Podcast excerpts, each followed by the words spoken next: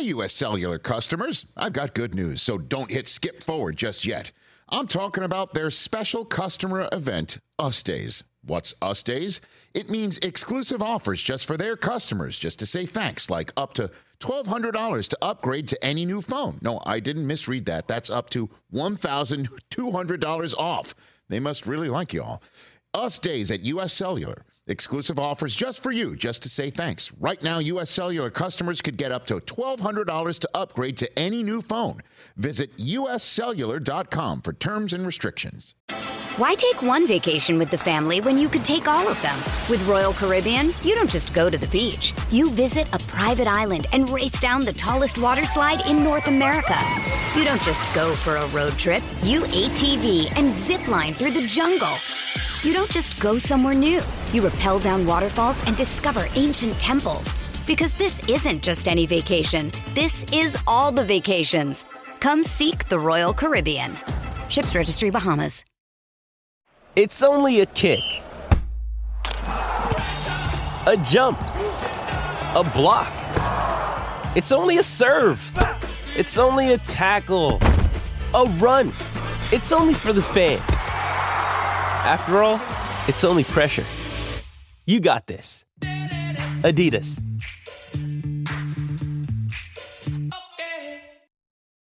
Hey guys, Eric Bischoff here, and just want to call a quick timeout.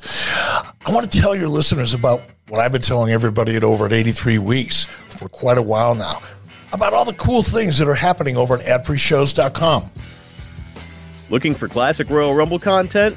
Ad Free Shows has you covered.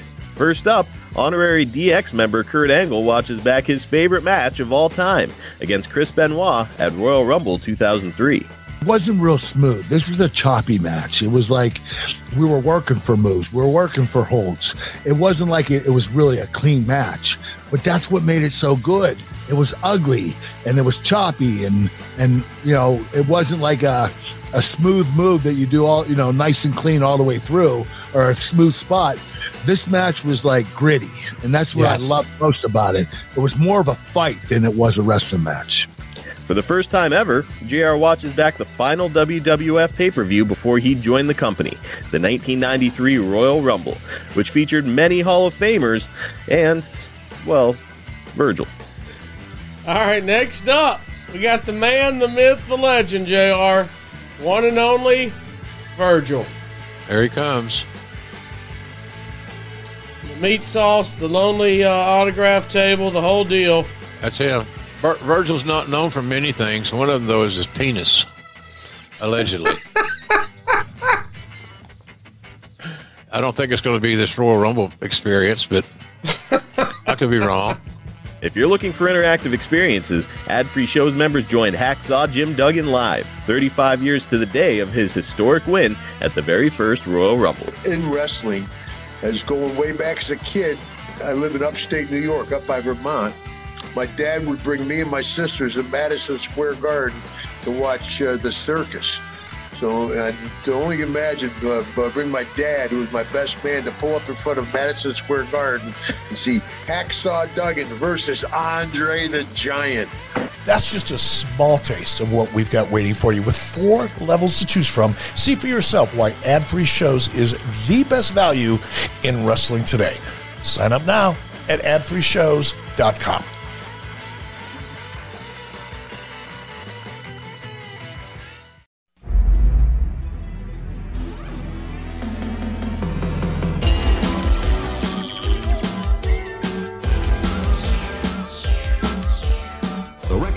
symbol of excellence in sports entertainment.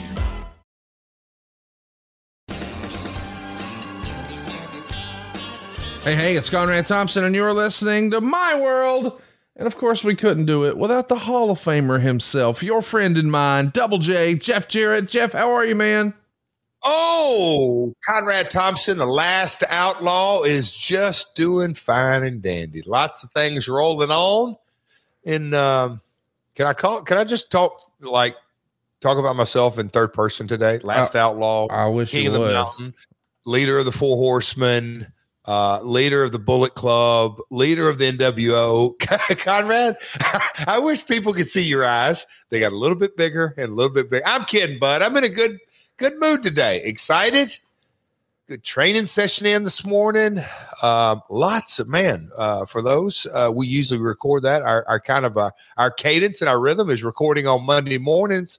Well, today as we record this, uh, you may be listening to it. It drops on Tuesday, but uh, we're recording this on Friday afternoon. I have a busy, busy, busy weekend headed to Orlando tomorrow. You might have heard of this place, Conrad. It's called Universal Studios. Heard of headed it. down there. Uh, and then uh, Sunday, I'm headed up to Springfield, Illinois. Lucky Horseshoes, kind of our uh, one of our kickoff events, and got some internal meetings up there. And then head to Dayton for Dynamite next week. So uh, the Last Outlaw. Um, Step in the ring with Danhausen this past week. Oh, What, what? Wait a minute. What? Life is good. Life is good. Paul Walterhauser. I've got people in the back calling him, Hey, did you see Paul Walterhauser is up for, I think he's now the SAG Awards or some other jabroni type love fest out in Hollywood where they get together and act like they're all important in the same room at the same time and say, Hey, here's the Golden Globes. And here's, uh, I could do so many wrestling analogies. It's all silly award shows. But uh, Paul Walterhausen is, um, he is begging, he's itching, he wants the double J rub. It's just that simple, Conrad. Your little pal. Your What, what is it with these guys that come out of the woodwork every June or every January, whether it's Effie or Paul Walter? I mean, I love Paul that. We're, is it Hauser or Hausen today? Because you, you do it different. You, had Dan oh, Hausen. It's Paul Walterhausen. Walterhausen's one word. Oh, I got you. Follow me. I am following you. I'm following that you're in a good mood today. We're going to have a lot of fun. We're uh, going to talk about something that I kind of thought we would never be allowed to talk about, Jeff. Hmm. In this edition of My World, we're going to be talking about the the time you returned to the company you created in 2017. And of course, we know that thing wound up with lawsuits all over the place. And now somehow today we're going to try to navigate a conversation around this today, Jeff. Good luck, pal. And and um, I'll say this. I'm glad we're 50-50 partners in this. So I can blame you.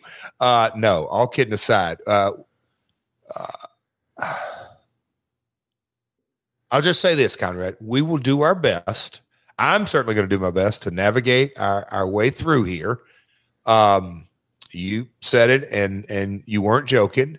Um, the end result of this relationship, and and look, there was a lot of good stuff, and good times, and bad times, and upside down, and uh, you know, my uh, personal demons came to head uh, toward the end of uh, 2017, and we're going to kick this off, I think, around December of 2016. This episode, but um, yes, it did ended up uh, in court.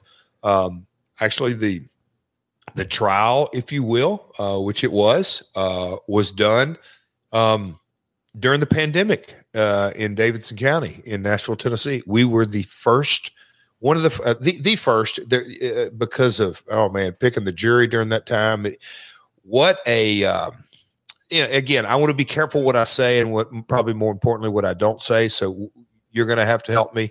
Um, just not that me and you need to play nice. I'm not saying that, but just what can and can't be said. Uh, I, I think is the fair way to say it. Uh, but um, you know, um, there's a lot of stuff that we can talk about. So I'll stay on the uh, positive side here. But uh, it's going to be a very, very interesting um, episode. And, I'll say this, Conrad, there was so much what ifs and potentials, and um, just, I mean, just the first 90 days of 2017 what a whirlwind. Oh my gosh. Um, we're going to get into it. I won't get too far of it but i'm looking forward to it conrad. And i'm you know uh, full transparency here guys. Uh, we kicked this off uh, the, our relationship uh, publicly or, or in the podcast my world. Um, that was may of 2021 and Conrad told me, "Hey man, are there any kind of topics that are just completely we're not going there?" And I, of course, came out of the gate. Conrad, not a topic at all. And then I went, well, now wait a minute. Let me think this through. Well, you probably said, hey, Jeff, let's think this thing through. And as we kind of went down the laundry list, which ended up being, no, that's okay. No, we can talk that. This was one of those things that I said probably what Conrad for six months. No, Yeah. I, I just, however long it was, I just said, uh, no, we're, we're not discussing that. And uh, uh, the persistence of uh, and research and everything that goes with it, here we are. Well, let's uh, let's try to piece together as much of this as we can. And I realize if we're not careful, we'll sidebar into a hundred different directions. But I want to try to talk a lot about 2017 here. I do at least want to acknowledge that you come back to TNA in 2015 for a feud between Global Force and TNA. Uh, but the business affairs aspect, which uh, I think there were some missed payments, and there's the changeover from Spike to Pop. Um, there's also a bunch of issues in 2015 and 16, specifically with Panda and Dixie and Billy Corgan and Aroluxe, and eventually Anthem gets involved. Needless to say, here in 15, 16, 17, boy, TNA is uh, going through some things. Fair to say? And how little did I know? Yeah. I, I mean, look, there there were obviously lots of public discussion, and and the Billy Corgan trial that was more or less live tweeted, uh, wouldn't you say, Conrad? I mean, Yes. there, there was some play by play stuff uh, of that, and and all of that was you know w- well documented. But you know, just the quick kind of synopsis of.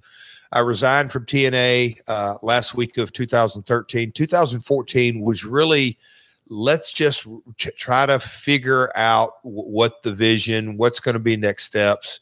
2015 started putting the building blocks together. That's when the TNA situation. Uh, I, I taped the content out in Vegas uh, uh, again, and then 2016 uh, out in the market. We're going to kind of get into this, but I had no idea. Yeah, and I think this is pretty safe to say that that how many times TNA Ventures, um, I believe that was the name that that went when when Panda completely sold it off in 2015. We'll get into that to another episode. Uh, but but that's that was when I finally um, was completely out uh, uh, of the company. Came back, they inducted me in the Hall of Fame. But but it was basically game set and match uh, 2015, and then from that point forward, it was no strings were attached to Dallas. Th- those days were over. It was all Nashville based, Dixie, Serg, uh, and then you know, uh, as as we're, we're going to talk about, you know, Anthem became with Billy Corgan and Anthem and all that. But I had no idea all the complicated strings and how it was pieced together and who owed what money and who had what power. And I still to this day don't really understand all of it. And I don't think anybody really does, except the, the true people in the middle of it. And that'd be Billy and Dixie and, and Anthem. Well, you know, we can't talk about what we don't know, but what we do know is at the end of 2016, uh, the TNA program is airing on Pop. And of course, this is a, a television show that once existed on, on Spike and well, had, a, had a lot of penetration, was in a lot of different households and Pop, maybe not as much. And I have to admit, I didn't know what Pop was or what channel it was or that it even existed when I first heard that TNA was going there. I did through trying to watch TNA discover Schitt's Creek, and that was a pretty good show. Uh, so th- there is some decent stuff over there on Pop, but it wasn't something that would, uh, you know, it wasn't an A brand to say the least. And, and so now, as 2017, Uh, real quick, do you know where Pop like originated from? Like their place on the channel? It was the know? channel guide station, was it not? Yes, it's, it's the TV Guide show. Yeah. TV Guide channel. Yeah. Yes. Started uh, airing little bits and pieces and blips of things, and then It grew. uh, Brad, yeah, Brad Schwartz. It was a joint venture, CBS and so I don't know, Lionsgate or something like that. Joint joint venture, but yeah, they transitioned it into a general entertainment network. So we're going to talk about Global Force uh, in in more detail another time, and and what the intention was, and and what the strategy was, and all that jazz. but we got to do a full global force episode, at least for now. Uh, sort of talk me through as much as we can. Who reaches out to who? Are you trying to just get a foothold somewhere and and making calls? Because I know that you're a mover and a shaker, and you're not scared of the phone. Or are they reaching out to you? How, how do you become? How is this idea even first approached? That's you know, O'Connie, you're getting pretty good at this podcast game. No, because I was wondering how are we going to dive off into this episode, and and I know that the Global Force episode is coming, and and and we're trying to figure out the timing on all that. But I, it's it is it's literally imp- impossible to tell this. Uh, Jeff goes back to TNA without touching on Global Force, Right. and in um, I think it was November of 2016, Ed Nordholm reached out to me. Um, I had you talk about a in a lot of ways a shocking text. I just was, wow, this is kind of bizarre. I, I Conrad, that wasn't on my um, it wasn't on my my ticket for me to. I, I just was really really surprised, and the reason being um, there were a small group of folks that knew, but th- this is something that I don't believe really ever hit the sheets. But but in 2016, and we're going back uh, several uh, months into this, but I was Global Force, uh, me and A Smith Productions, uh, Arthur Smith. Um, he's got a laundry list of American Ninja Warrior, Hell's Kitchen, and I mean he's produced all kinds of stuff. Me and him were in an agreement with Global Force, but we were under a holding agreement. Uh, you can call it a bunch of fancy different names, but we went into uh, preliminary. Uh, it's a step further than discussions. It is the beginning of negotiations. But I, we were, I, we, Global Force, was under a holding agreement to Fox Sports when Ed reached out.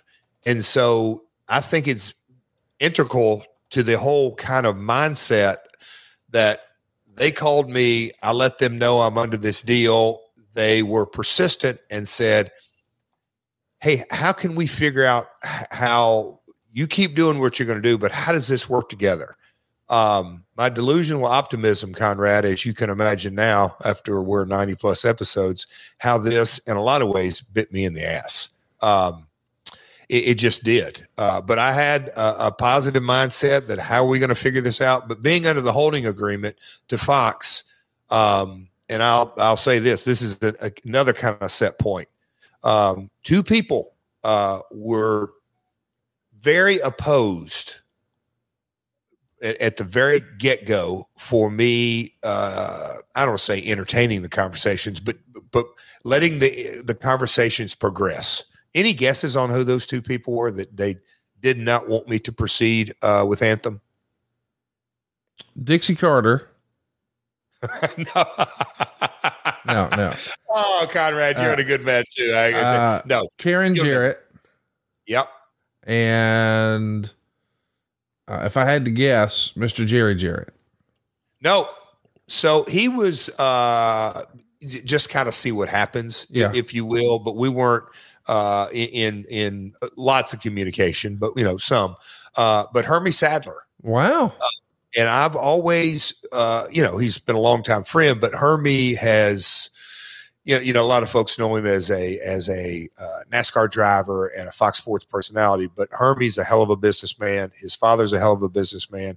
He's been around high level business in the world of NASCAR for years and years and years. So I always I have always respected his opinion, and he, uh, you know, as as as a couple of days and weeks went on he reached out and he said, Hey, man, uh, can we have a conversation about something that you probably aren't going to like what I have to say? And I'm like, Oh boy, uh, wh- where's this going? And he just kind of, I don't want to say laid into me, but he he he basically kind of laid out. You've been working your ass off in 2015 and 2016, and we know how because Hermie was right there every step of the way. You know, he, we know how 2013 ended and how you were trying to just kind of find your way. Man, you've come a long way, and here you are under a holding agreement.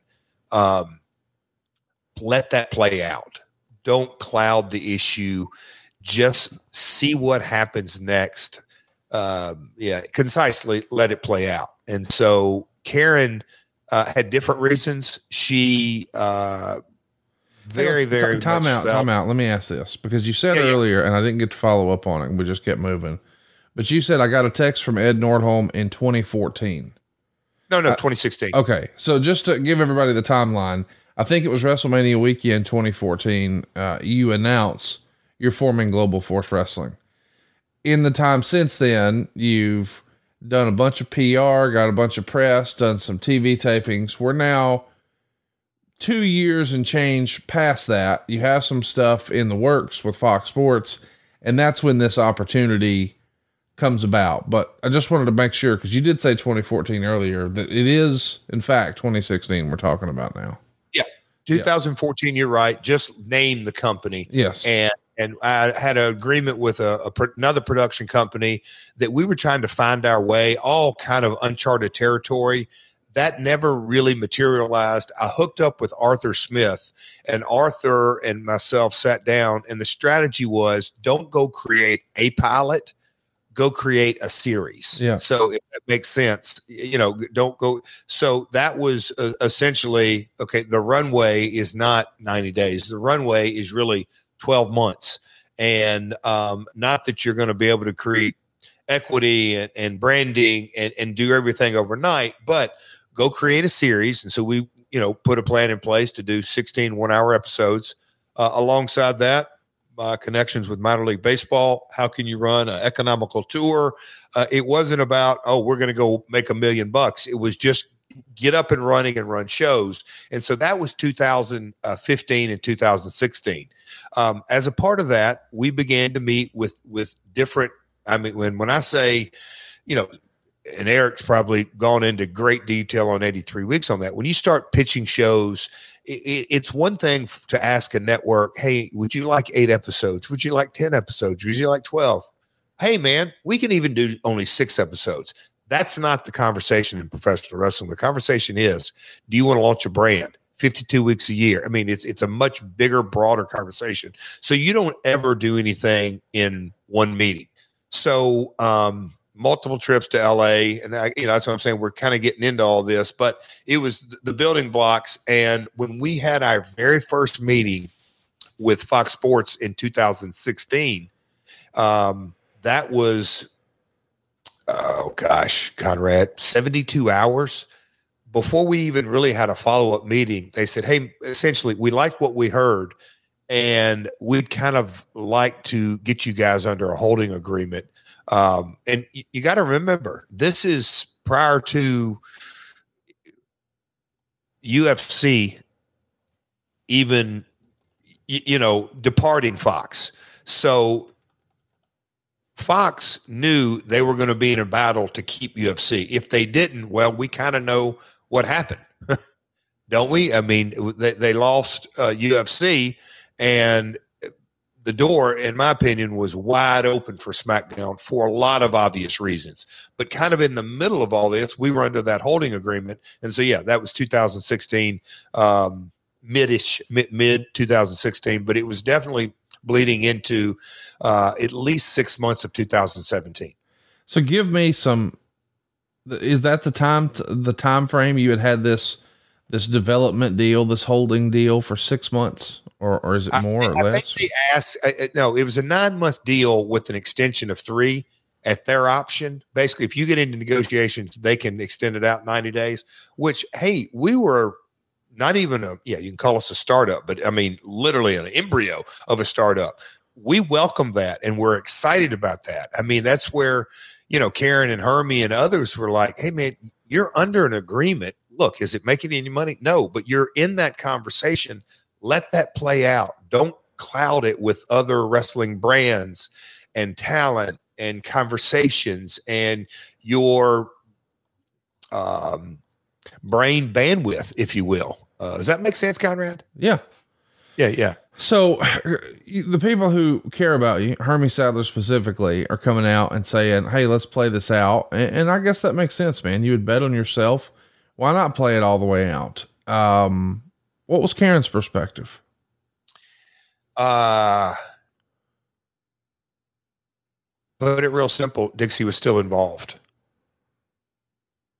Nothing was good. She she had seen, and I'd you know um, through the disease of addiction, uh, rationalized everything. But the, the, the easy way to say it is put my head in the sand. Didn't really want to believe a lot of the things, but she didn't see any upside to getting back into business with with Dixie.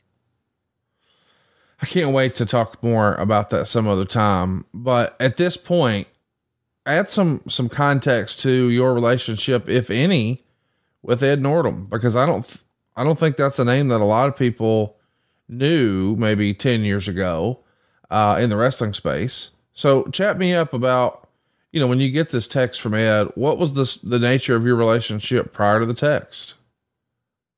I'd, I'd never heard of Ed Nordholm. Okay. I mean, m- maybe the name, but zero relationship. I mean, zero. It was, you know, the text was simple. Hey, Jeff, my name's Ed Nordholm. Um, his title at uh, Anthem. We have acquired, uh, you know, whatever it is. Would you want to get on a phone call uh, to to have a discussion? You can imagine what my response was, Conrad. Sure nothing can go wrong. You know, it, nothing hurts to have a discussion. So, Conrad, he, that text, and you know, I don't know if it was the following day, but it was real soon. We set up a conversation, and me and Ed hit it off day one, literally day one. He's he's a mergers and acquisition attorney that is one of Len Asper's right hand man. Uh, Len Asper, of course, is uh, the Asper family, the folks who own Anthem and a whole bunch of other stuff. Super wealthy Canadian family.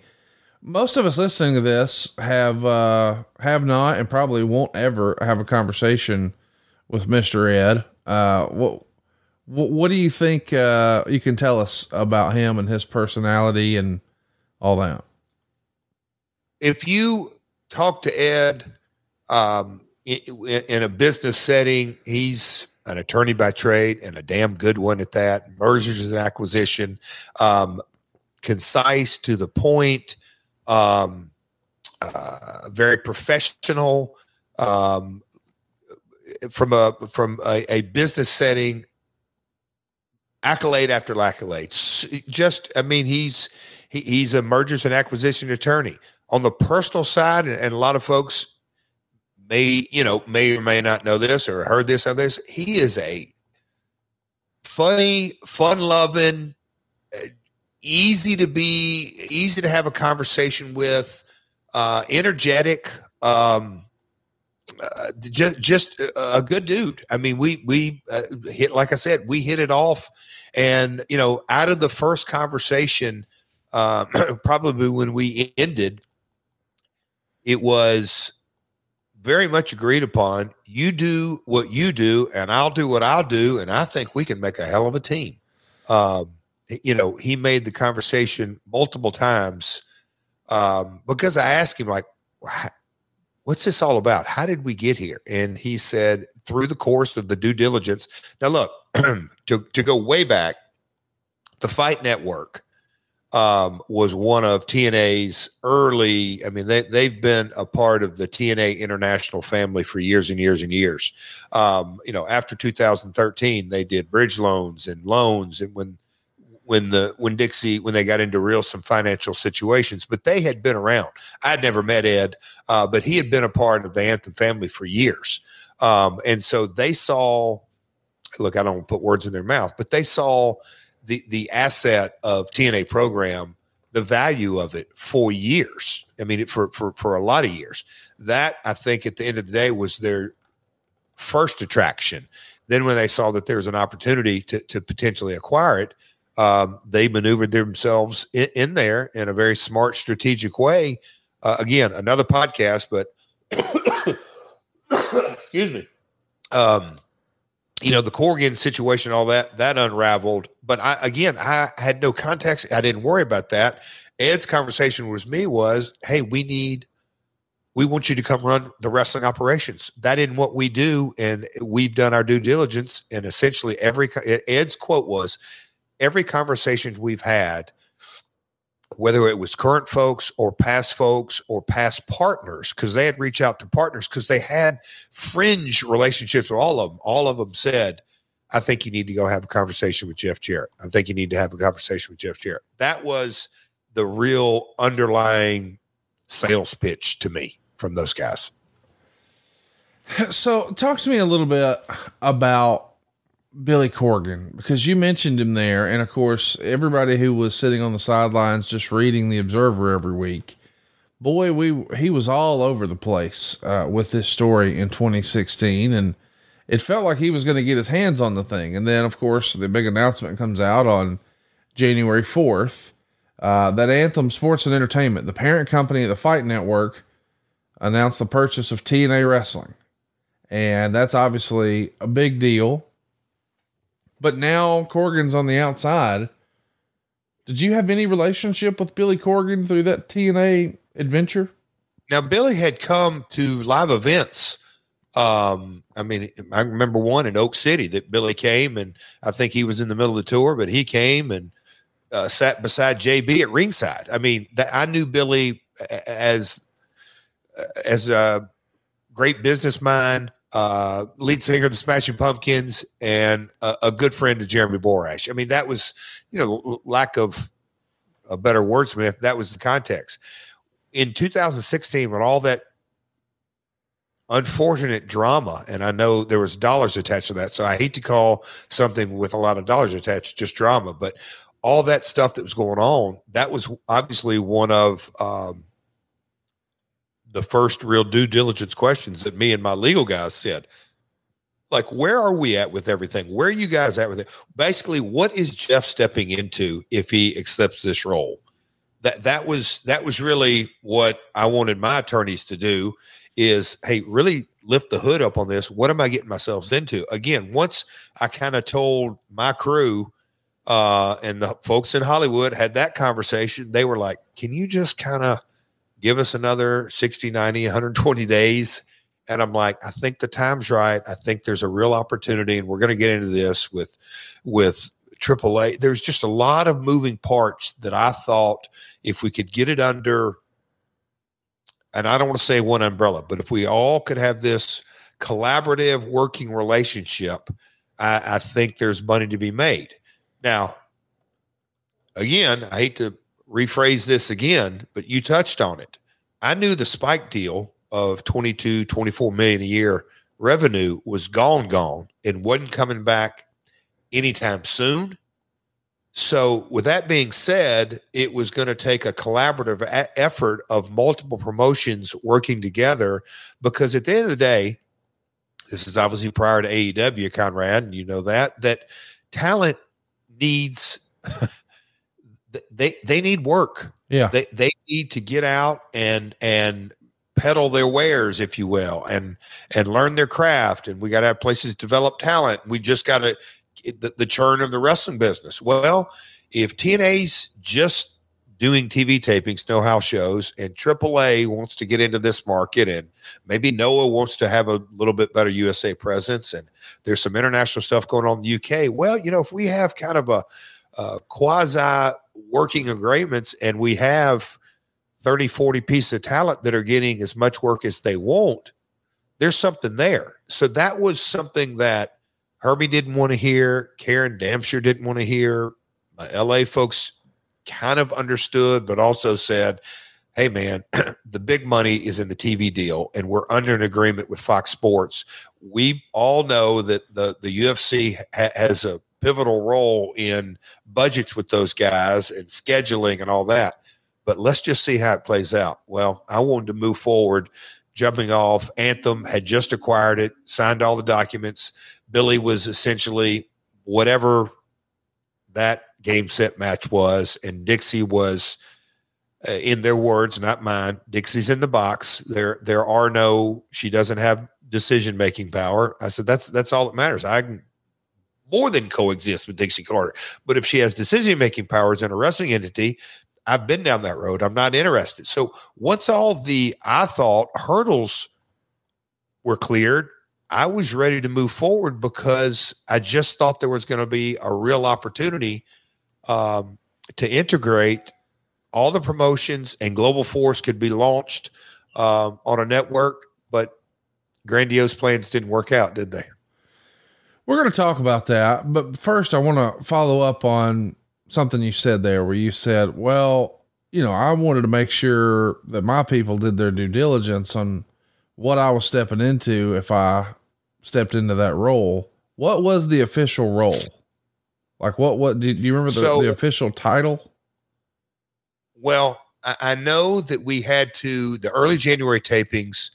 Um, it, it was too quick because uh, I was bringing. We were, for the lack of a better word, we were working out an agreement, and I understood Anthem's point of view is, hey, you just can't come date us, but once we kind of, you're not going to marry us, you're just going to date us, and if you get this TV deal, you're just going to up and fly away. Nope, nope, we're, we're not, we're not going for that. So we had to figure out an agreement, basically a merger, uh, Conrad, that that you know once if things were going to go according to plan, that the rising tide, all ships would have been lifted. How we were going to merge and the trigger points, and obviously the 16 one hour episodes, and that's what came into play in the litigation months and months later. So that, for lack of a better word, we were merging the companies, and I'll get into that as you ask questions. But my first role was in January. We agreed, hey Jeff, we kind of know what your we'll call it your salary consulting fee. You know, it wasn't a wrestling fee; it was basically an executive role. Let's just start you January first in a consulting role, knowing that you know you're you're moving into an ownership role after the post merger, and as a part of that post merger, whatever that title can be, chief creative officer. Uh, I think there was oh man, maybe executive vice president, chief creative. It was one of those terms, Conrad. Um, But you weren't losing sleep about that, really. no, heck no, Yeah. not at all. What companies would you want to work for? Just Capital is a nonprofit that tracks which companies are a force for good. Companies like Bank of America, which just earned the prestigious Just Capital 2024 seal.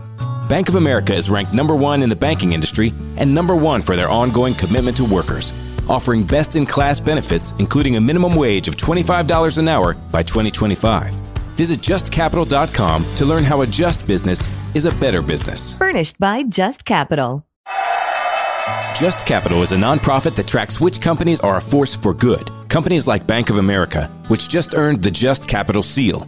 Bank of America is ranked number one for ongoing commitment to their workers with initiatives like Sharing Success, which awarded 97% of their teammates additional compensation, nearly all in stock. This is the program's seventh consecutive year, awarding more than $4.8 billion in total. Visit justcapital.com to learn how a just business is a better business. Furnished by Just Capital. We're not losing any sleep these days, thanks to our friends at Chili Sleep. In case you haven't heard the news, Sleep Me is the new home for Chili Sleep, bringing you the same great sleep that Chili Sleep offered, but now under a new name. Sleep Me makes the coldest and most comfortable sleep systems available. They create the environment that meets your body's natural need for lower core temperatures, promoting deeper, more restorative sleep. Chili Sleep makes the OOLER, the Cube, and the Dock Pro sleep systems. All of them are water based, temperature controlled mattress toppers that fit over your existing mattress to provide you your ideal sleep temperature. These mattress pads keep your bed at the perfect temperature for deep, cold sleep. Sleep Me systems are designed to help you fall asleep, stay asleep, and give you the confidence and energy to power through your day. They also just launched the brand new Dock Pro sleep system. It has two times more cold power than the other models. It's whisper quiet, and it has a tubeless mattress pad design that allows for five times more cooling contact. My wife's favorite thing about this is uh, it's sort of like a smart thermostat for your bed. You get an app, a Sleep Me app, which is just amazing. A Sleep.me app where you can actually adjust the doggone temperature from your phone. You can also do sleep scheduling. So my wife climbs into a warm bed, but she don't want to get all hot and sweaty, so it cools her off. But then she has it automatically scheduled to warm her up, to wake her up. It's a game changer in my house. We're sleeping better than ever. and I think you will too. Check it out. Head over to sleep.me forward slash my world to learn more. Save 25% off the purchase of any new Dock Pro, Cube, or OOLER sleep system. This offer is available exclusively for My World with Jeff Jarrett listeners and only for a limited time. That's sleep, S L E E P dot M E slash my world to take advantage of our exclusive discounts and wake up feeling refreshed every day. Hey, it's Kaley Cuoco for Priceline. Ready to go to your happy place for a happy price? Well, why didn't you say so? Just download the Priceline app right now and save up to 60% on hotels. So, whether it's Cousin Kevin's Kazoo concert in Kansas City, go Kevin, or Becky's Bachelorette Bash in Bermuda, you never have to miss a trip ever again. So, download the Priceline app today. Your savings are waiting. Go to your happy place for a happy price. Go to your happy price, Priceline. Why take one vacation with the family when you could take all of them? With Royal Caribbean, you don't just go to the beach. You visit a private island and race down the tallest water slide in North America. You don't just go for a road trip. You ATV and zip line through the jungle. You don't just go somewhere new. You rappel down waterfalls and discover ancient temples. Because this isn't just any vacation. This is all the vacations. Come seek the Royal Caribbean. Ships Registry Bahamas. So, Jeff, the other thing I wanted to ask about here is, um, you know, I, I, we know that you've got this new offer. We know that Hermie Sadler is not nearly thrilled about the idea. Maybe Karen isn't either. But you hit it off with Ed, so you're at least having some conversations. What are the next steps? Do you guys get together in Nashville and do a face to face? Or after that initial text message and phone conversation, where do we go from here? He was in Nashville often. Um, uh, you know, I want to say that uh, right out of the gate, we met at the Hilton downtown. That was the first meeting, maybe the second meeting. Then, um, you know, we had to, and I say we, they, we, the TV taping, to, we had to create content. The, the, the, the churn of creating content was upon us. And so we had to figure out okay, I think X amount of episodes uh, were shot and in the can, but we've got to get to Orlando um, and, and shoot content like ASAP. And so that was really, for lack of a better word, hit the ground running probably is an understatement of this relationship because there was no time to strategize and plan and really think things through. And I'm not saying that it would have been radically different, but it was the immediacy of and and look, there was contracts coming up and guys on day rates and um not all the talent, if any, were really even happy with the situation, which Ed inherited. That's another kind of situation that I inherited or stepped into a situation in a lot of ways that I didn't create, not making excuses, but that was the reality. But Ed was in a lot of ways pretty much the same thing because of the Corgan and Dixie set of circumstances that had taken place for the prior 12 to 24 months. So Ed was in Nashville, um, Skyway Studios, the offices where they had moved since they left Cummins Station, which was the old TNA offices. So it was um,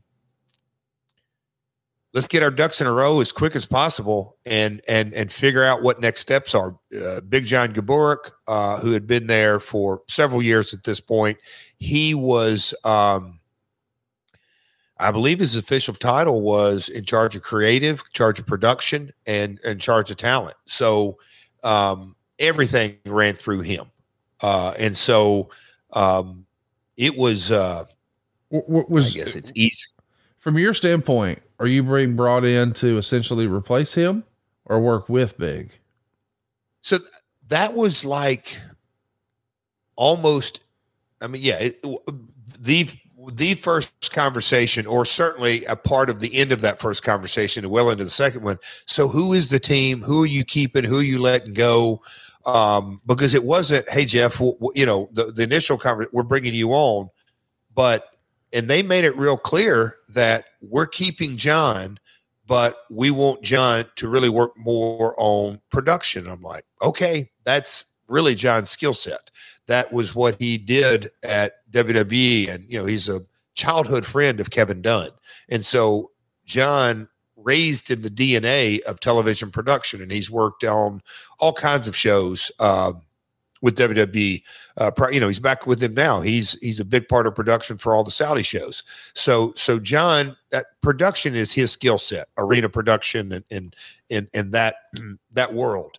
So Ed indicated to me, and this is where well, I don't want to get too far of it, but that the indication was John was going to be moving over, and production was going to be his ball of wax. So b- before we go any further, I, I just want to remind everybody that when this news comes out that Anthem has purchased the company, uh, they don't own 100% of it.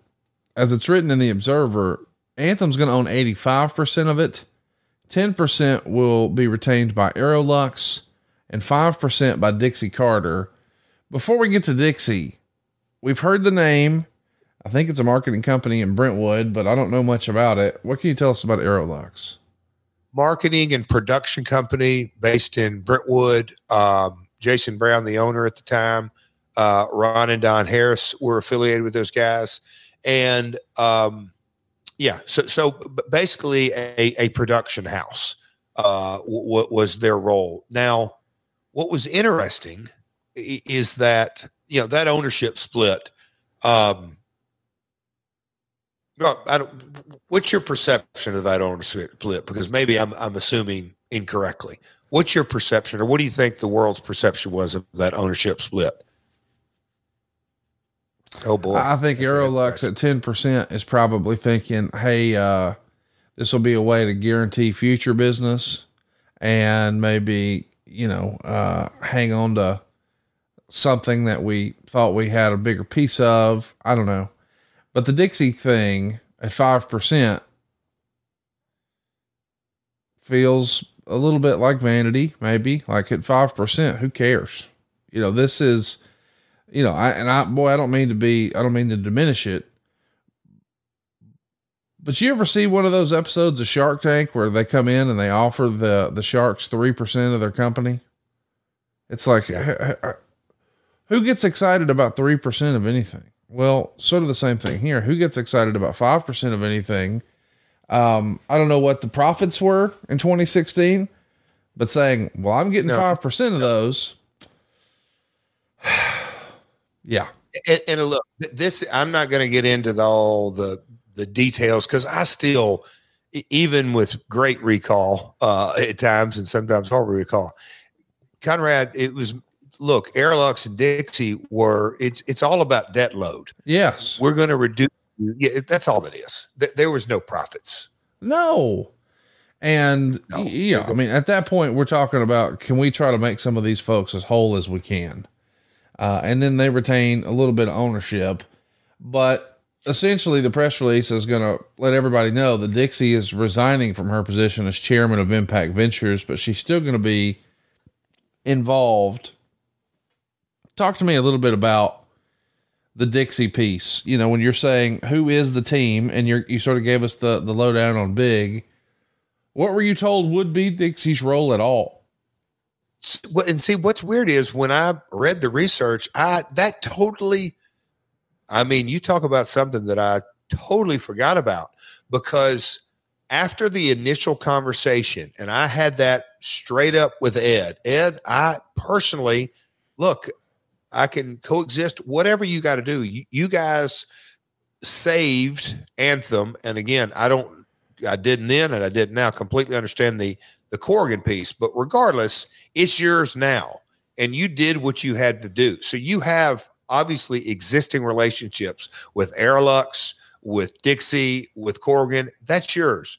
But moving forward, as far as decision makers in the room that have the decision making power, that's very important to me um, because a uh, the, the branding here uh, of GFW and the content and and what we're headed for and the Fox Sports Holding deal is one thing, but just the day to day operations.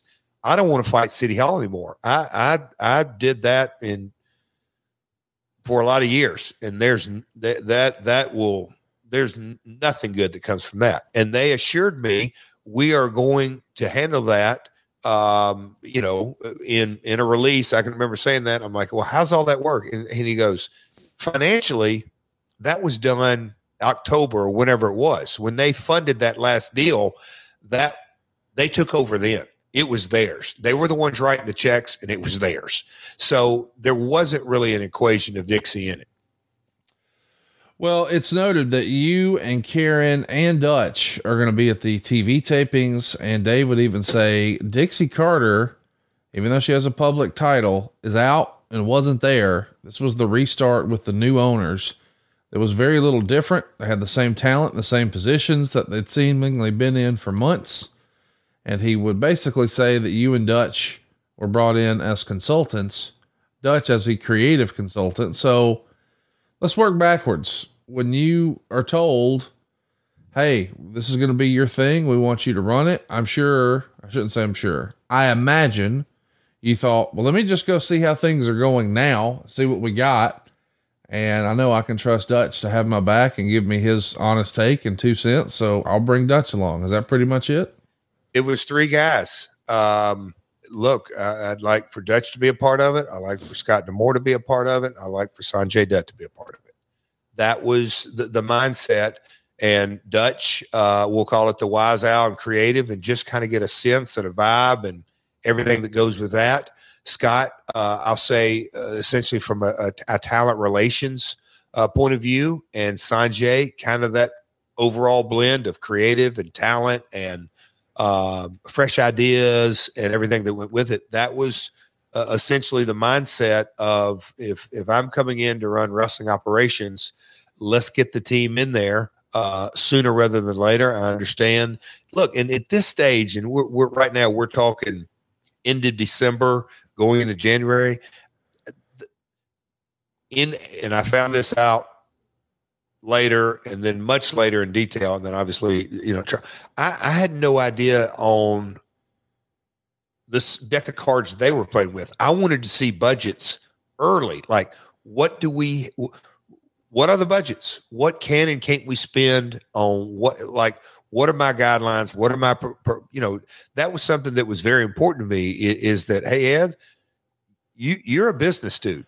Mergers and acquisitions, bottom lines, profits. I mean, he took companies and made a career out of you know, acquiring a company at X price and selling it at X price or merging it. That's what he did. So I said, I need to have numbers on where we're going with things. That was, uh, that, that was our first kind of, uh, we'll call them speed bumps at first. They later became roadblocks and then they later truly became pileups. It became a disaster just because I don't want to get too far down the road here, but, but, uh, that's where it really turned sideways. Uh, lack of clarity. But these early stages where I, if if we're coming in and you want me to run wrestling operations, basically talent, um, creative, and have a say in in in in the you know the, the production as it relates to the finished product. Um, which Kevin Sullivan later became an integral part of this conversation. So, um, yeah, and I, as I'm just sitting here talking about it, Conrad, the potential of where we were headed and where we ended up, wow. Go ahead. Talk to me a little bit about Karen. You know, it's in the notes here that she um she actually comes to that first TV taping with you. Did you get her a gig or is she there just as Jeff's wife? No, she wanted to work and she had a conversation without me uh, with Ed and basically says, I'd, I'd like to be a part of whatever role uh, you see fit, and and they worked out their own deal on their own terms on their own time. What was her role supposed to be? Because you know what, uh, again, back to titles, but let, let, let's just say uh, probably something along of a uh, creative li- liaison, uh, maybe what Something is, along. What is a creative liaison? I'm I'm just trying to understand. Like yeah, I know I she's a hell of a performer on camera. I'm just wondering. I'll call it, and I, that's what I was thinking. Were they still called the Knockouts Division? I was going to say d- dealing w- with the female component of the industry. I got you. Whether it's makeup, uh, w- whatever, talent relations. Uh, you know, it's a different day and age. Um, having a female in talent relations, having a female uh, in cre- in creative. I'm not saying writing the shows. That's why I, I, But she would be a manager. She'd be in a management role overseeing the ladies' side. Yes. Okay. That in short, yes. Okay, got it. So you these- know, you know what I'm saying? Not not just creative, not just talent relations, but a conduit. If, man, if management needs information disseminated to the female side of things, Karen's going to go put a brave face on it. Yeah. Yeah. Um, your first TV tapings back. What do you remember about that day? surreal. It was in Orlando, uh, in in in so many circumstances that it happened rather quickly. I knew, um, you know, it goes without saying. I knew that there were folks that I had worked with day in and day out for the last two years that were not huge fans of this situation. Um, What do you mean? I- I- well, what I'm saying, Hermie and Karen and my LA folks, and you know, Sanjay had obviously worked day to day, and Scott had worked day to day. They they didn't voice their opinion uh, as a part, you know, and I probably didn't ask them, um, but I wanted. I, I guess that gave me a sense of I'm going to dig deep and do everything in my power to make this work. Um, because I knew the potential and opportunity that we had. Um, I wasn't delusional in thinking that the impact show, because after you've had a run of at this point almost 10 years, it's not like you were going to step back in. Um, the pop rating was the pop rating. So, how are you going to convince another network, hey, we're going to go back to doing 2 million viewers a week? That just wasn't going to happen in 2017. It just wasn't.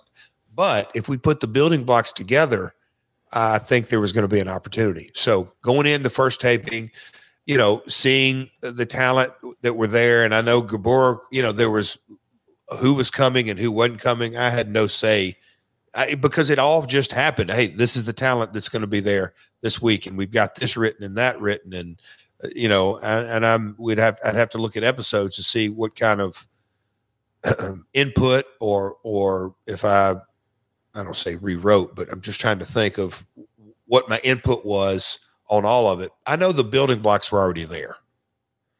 So talk to me a little bit about, you know, when you're, you're doing this taping, uh, you, you're sort of thrown right in. Had you been keeping up with the product on a, on a consistent basis, or are you sort of just reading about it from afar, or are you really trying to play catch up here? I'm sure I'm planning to play catch up to the details, but for the most part, I'm, I, I generally kept up. I try to keep up with a little bit of everything, but do I watch every segment of every show? It's impossible.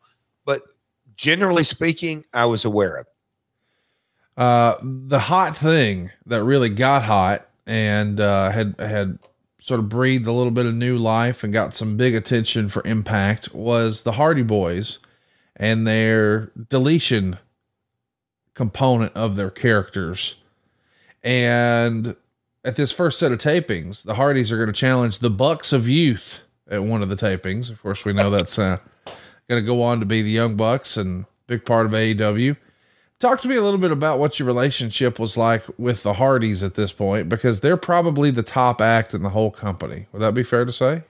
for sure the top act. And me and Jeff have always had a tighter relationship uh, th- than me and Matt, or, or past. Me and Matt now see each other every week, so the the set of circumstances have changed.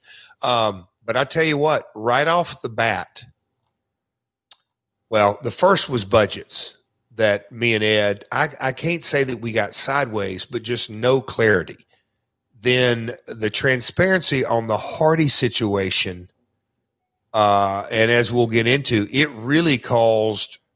And I look, I'll take full responsibility for any and everything um, that I got out of line saying, but the honesty and transparency of my understanding of not just the Hardy contracts, but the Hardy positioning and and the final deletion P and L.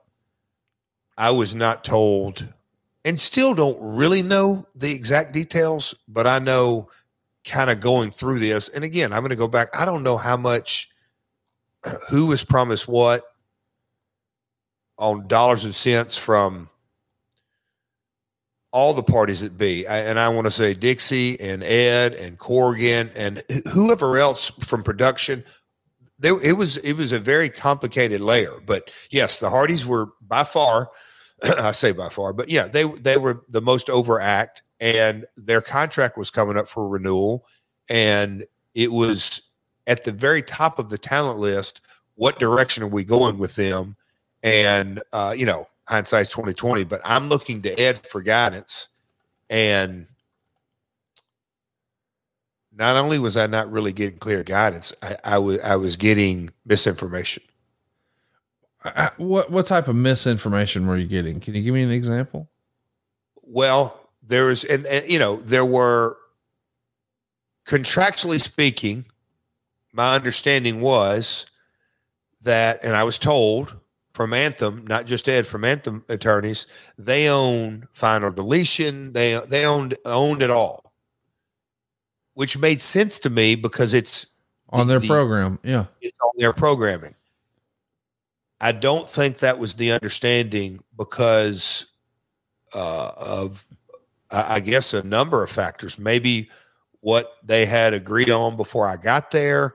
Um, I know that that Let me ask this. You you said the words P and L a minute ago. I didn't know the the the deletion P and L. Were you saying in terms of how strong their merch sales were, or were they self financing some of that stuff? So therefore, maybe since they wrote the checks for it, they owned it. Well, and see, that's where I never could get a clear understanding. But that was, in my understanding, the reality of the situation is is that Matt and Jeff had paid for some of, and again, uh, The you can take- expenses. You you can wordsmith some with some ninety percent or ten percent, but they paid for some of the expenses that I'm like, okay, who owns it? Yes. Who's going to get paid back? Are you not getting paid back? Who told you to expense that? Who told you not to expense that? All that kind of stuff. What really mattered to me was who owns it? Yeah. Who owns the IP? Yeah. Like i- i- if if if you come up with a creative idea at WWE, great. WWE still owns it. Yes. It, it, it- and there's there's not even a gray area. So the the kind of conversations I said, I know certain folks paid and didn't pay and this and that. I, I get that. But as far as the IP, who owns it, who doesn't own? Well, I was told over and over and over, we own it. We own it. We own it. Okay, we own it. Uh, and I know it feels like Conrad, I'm getting too far down because you ask who's the top talent, but um, they were, and I wanted them signed, re-signed. If I'm putting together a roster, I need to know who the roster is to kind of do the building blocks. But not only that, if if they're the top talent, they're going to take X amount of the budget. Which, hey guys, what is that budget? And then I'll know what what is left over, what's there. Again, Conrad, th- these were the kind of early problems that were, man. Go, what, what do I always say, uh, Conrad? Over communicate. Corporate wrestling doesn't work. That's what you always say. Yes, it damn sure does. Uh, the other top talent that's here, and man, it's crazy to think. I mean, guys, let's just run through. We got the Young Bucks wrestling the Hardy Boys. The Hardy Boys have taken the world by storm with this deletion stuff. Who's our champ? Drew Galloway, who we know these days is Drew McIntyre and headlining WrestleManias and major stadium shows. And it's a loaded roster here. You got plenty of talent to work with, but Drew's contract is going to be coming due as well. Uh, so Matt and Jeff Hardy and Drew Galloway all coming up. I'm sure you're trying to deal with all of that. We know ultimately the Hardy thing doesn't work out and it gets kind of ugly. How involved in that were you? In which part? The separation of the, I mean, did it come down to, as JR likes to say, cash and creative, the two C's? Now, look, hindsight's twenty twenty, but I was desperate. may be a word. I really wanted to resign him, but I couldn't figure out why Ed and John, but really Ed, why we couldn't get a, a clear answer. Are they in or they out? Are they in or they out? Are they in or they out? And I'm like, at some point, you got to fish or cut bait. That means either they're on their team or they're off Right. where do you stand? and I really couldn't get an answer, which was super frustrating. On top of the lack of budget direction, and when I say budget, I don't want that just to be a talent conversation because you go to Orlando, you can go every other week. So when you go, you two, shoot two shows in one day, or you go every six weeks and you shoot sh- six shows in four days. Or I mean, there's a you can do the math and and and sliding scale and all that, but kind of the lack of direction on what we could and couldn't do as a part of production. But then you throw in the talent, like who's on the team, who's off the team. So I was, and, and this is where, man, if I could have picked up the phone and talked to Matt and Jeff just one on one and and get a clear answer. Why couldn't you? Ed did not want that. Ed wanted, and and I again, Ed heard a lot of great stuff about me coming in the door, but uh, he and we talked about that. He also heard, you know, whatever you want to say, the negative stuff. Um, you know, What what was a criticism of you back then? well, I, I think Ed's point was, um, Jeff's going to come in and take ownership of things, and he, he's going to do things. Um, I'm trying to think how he would classify it. Ed did not want me. I don't say above him, but doing anything. He, Ed wanted to be in the middle of it because Ed was the keeper of the keys for Anthem's money. So I understood that. But when you deal with talent, yeah, it just goes without saying. An attorney dealing with talent is completely different than a, a veteran dealing. You know, me being in the business, it's it was just a completely different set of circumstances. But Ed wanted to handle the negotiations. Again, he's brand new into the business. I'm, I would gather to say he's got a different perspective today. At this point, he's two months into owning the company and he wanted his hands in everything, and rightly so. But he wanted to run point on all the negotiations, and he did. He wanted to take my advice uh, uh, on on my side of it, and some he took good, and some he didn't take at all. But he wanted to run the show. How did that work for you? What was your thinking on that? I mean, is I, that I can I can remember sitting at the kitchen table having a conversation with Karen and saying, "He's only going to learn by trial and error. And this could be real painful."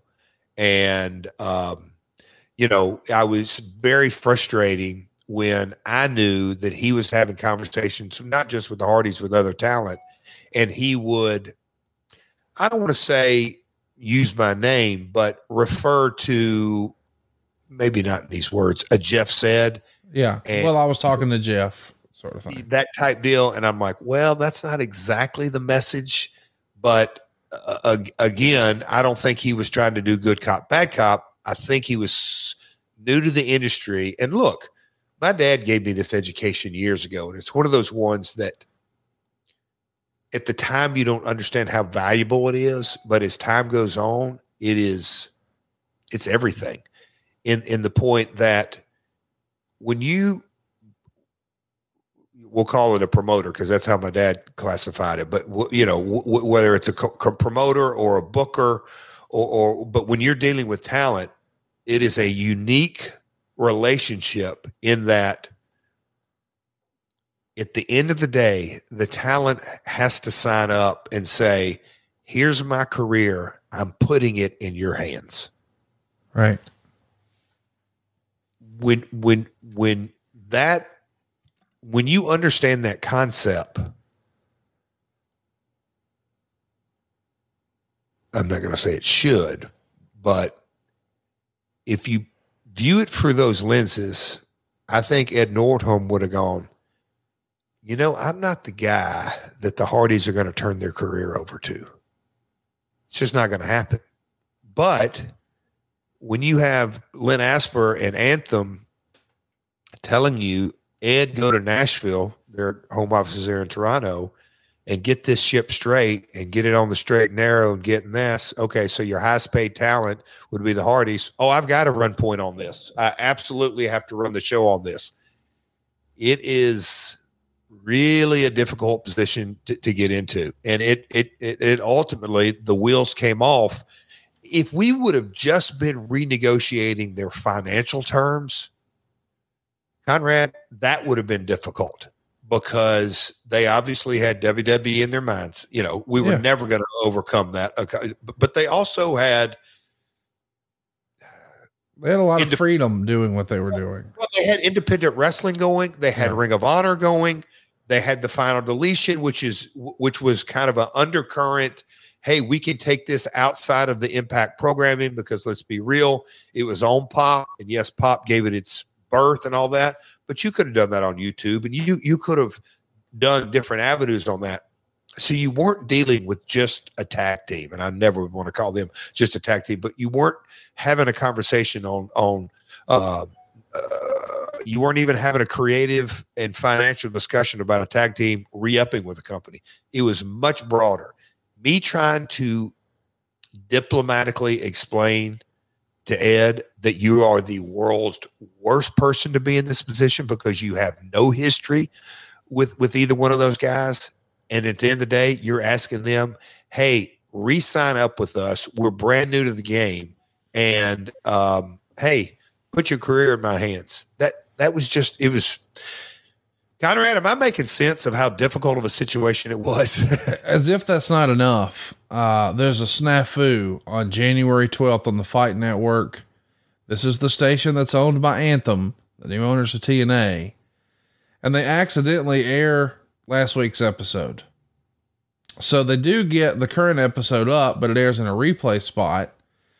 And Meltzer would say what happened is that usually Fight Network gets a tape from TNA several days in advance. But in this case, TNA just finished production on Wednesday afternoon or evening, and it takes overnight to download an episode. So they couldn't start working on it until Thursday morning. Then, as they were working on it, the file got corrupted and they weren't finished in time. They were able to finish by 10 p.m. and aired the show then. How many days into this did you look at Karen and say, I think we've made a huge mistake? Now, what do you think the delusional optimist did? Well, it'll be all right. I mean, it won't happen again. I mean, listen, it's we're gonna get these kinks worked out, but goodness growing gracious. pains, Karen. Growing pains, Hermie. Growing pains, guys. We'll we'll get there. We'll get there. We'll get there. I mean, that was me. I mean, I'm sure you had Jacob Ullman's number pulled up in your cell phone and almost hit send several times, but it didn't Oh. happen. Yeah. Uh, you put a deal together with uh, Crash, the company down in Mexico. I assume you worked that with uh, Konnan. Yes, I mean there was again. This is where, and it's not that far of you know long ago, but Crash promotion uh, based in Tijuana, right across the border, that was red hot, great venue. Um, look, I wanted to bring LAX back, um, and you know, I don't even think in the notes there's a lot of talent discussions. That I mean, this 2017, Conrad, we literally, I thought about this. This could be three episodes. It could be the beginning the, the middle, which could sim- basically focus around Slammiversary 15, one of my top five favorite shows of all time that I've been a part of, and then basically the last 90 days. Uh, but as as far as Konnan coming back in, two guys that became the new LAX, you might have heard of them, Santana, Santana and Ortiz, with Konnan as a manager. I mean, they were magic. But yes, Conan was the driver of Crash. I knew it was going to be opportunity. They ran regularly. Um, again, it, it, it, AAA is is very much a Hispanic project. Um, Crash is a border town, so uh, it was without question lucha libre, but a, a lot of American flavor there, and and just man, there's God Almighty, what opportunities in 2017. Well, I do think this will wind up being three episodes uh, because there's no way we can cram all of this into one. But your return was so seemingly unlikely. I mean, and, and in a weird way, it's kind of a movie. You, you're back in the company that you helped started, and eh, there's been some trials and tribulations, and some he said, she said, and some hurt feelings, and a lot of water under the bridge. Uh, but now you're back, and maybe with a lot less pressure even than the first time around, right? I mean, the first time you were just putting all your personal money in on this and living and dying every week and hoping you could eke out a profit. The approach here is a little different now, all this time later, 15 years later, right? Well, Conrad, accept the fact that I put my own money into Global Force Wrestling. I see. So the clarity I have today in 2023 versus the clarity I have there now. But Conrad, um, you know, and we've covered this on other episodes, but my alcohol abuse radically went up in 2017. No excuses. It is what it is, but it, it did. Um, and so I just compounded the stress and the issues and everything that went with it. Um, so, yeah, I, you know, you, you uh, I sorry, use the word trigger, but when you said no, not as much stress, the hell it wasn't, Conrad. I was stressed to the max. Why?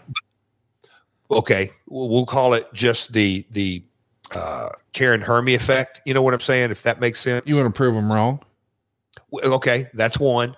Two is, um, I had worked for two years with Global Force, and merging the companies, things had to hit right. And I'm not saying that we were going to start making a million dollars uh, overnight, but to to create compelling content that is this going to work? I had all the belief in the world. We're going to get into world of sport, and we just touched on crashed, and we got AAA, um, and and and Noah is going to come into play in a minute. But getting all these promotions to kind of work together and see the vision and roll this thing down down down the court, um, it, it goes without saying. In the back of my mind, is Dixie going to be involved? Is Corgan coming back? Because I think my understanding was Corgan was kind of done wrong maybe not by Anthem, but maybe by Dixie. Just all those.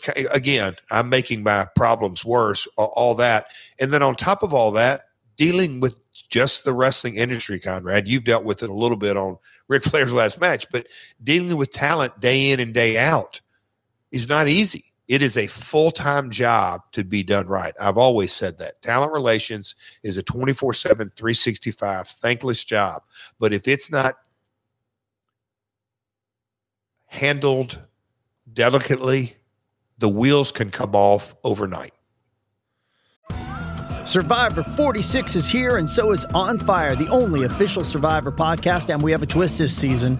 The winner of Survivor 45, Dee Valladares, will be joining us every week. We're going behind the scenes of the biggest moments, the how and the why things happen, and the strategy and analysis you can only get from someone like me, a Survivor winner. Listen to On Fire, the official Survivor podcast, wherever you get your podcast.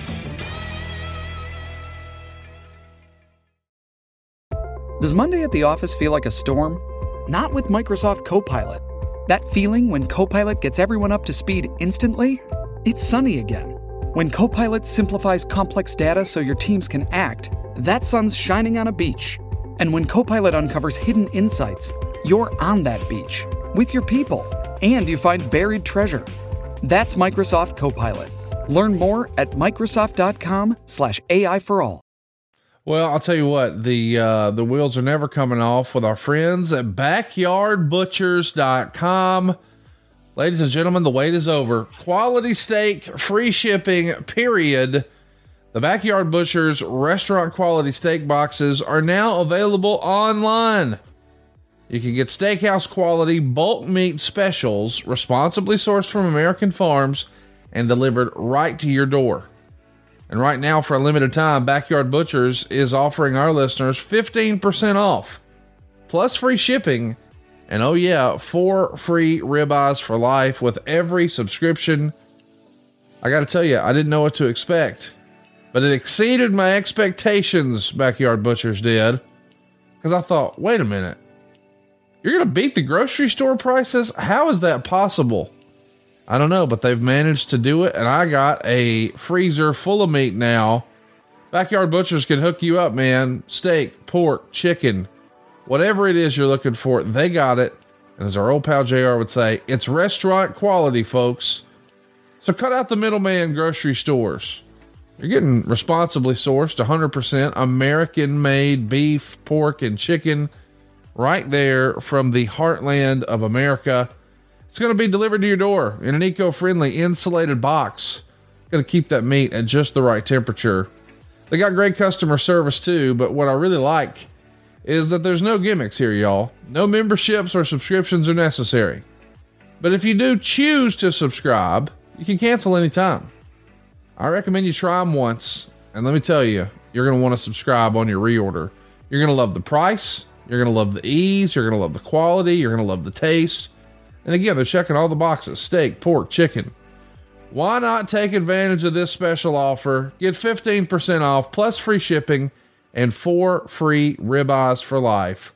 All you got to do is visit backyardbutchers.com, use our promo code MyWorld, and you'll get 15% off plus free shipping and four free ribeyes for life. That's backyardbutchers.com. Use our promo code MyWorld. This episode is brought to you by Pepsi Wild Cherry. Pepsi Wild Cherry is bursting with delicious cherry flavor and a sweet, crisp taste that gives you more to go wild for. Getting wild may look different these days, but whether it's opting for a solo Friday binge watch or a big night out, everyone can indulge in their wild side with Pepsi Wild Cherry. Also available in Zero Sugar. So grab a Pepsi Wild Cherry and get wild. Welcome to Talkville, the ultimate Smallville rewatch podcast. Title Transference aired October 27, 2004. Director James Marshall, writers Todd Slavkin, Darren Swimmer. I really like this episode, and I'm surprised that you don't like it as much as you thought you did. I actually respect your opinion more than I respect my own in general. when you say things are good and I check them out, they are. Jump in now or catch up on any of the past seasons of Talkville on YouTube or wherever you listen.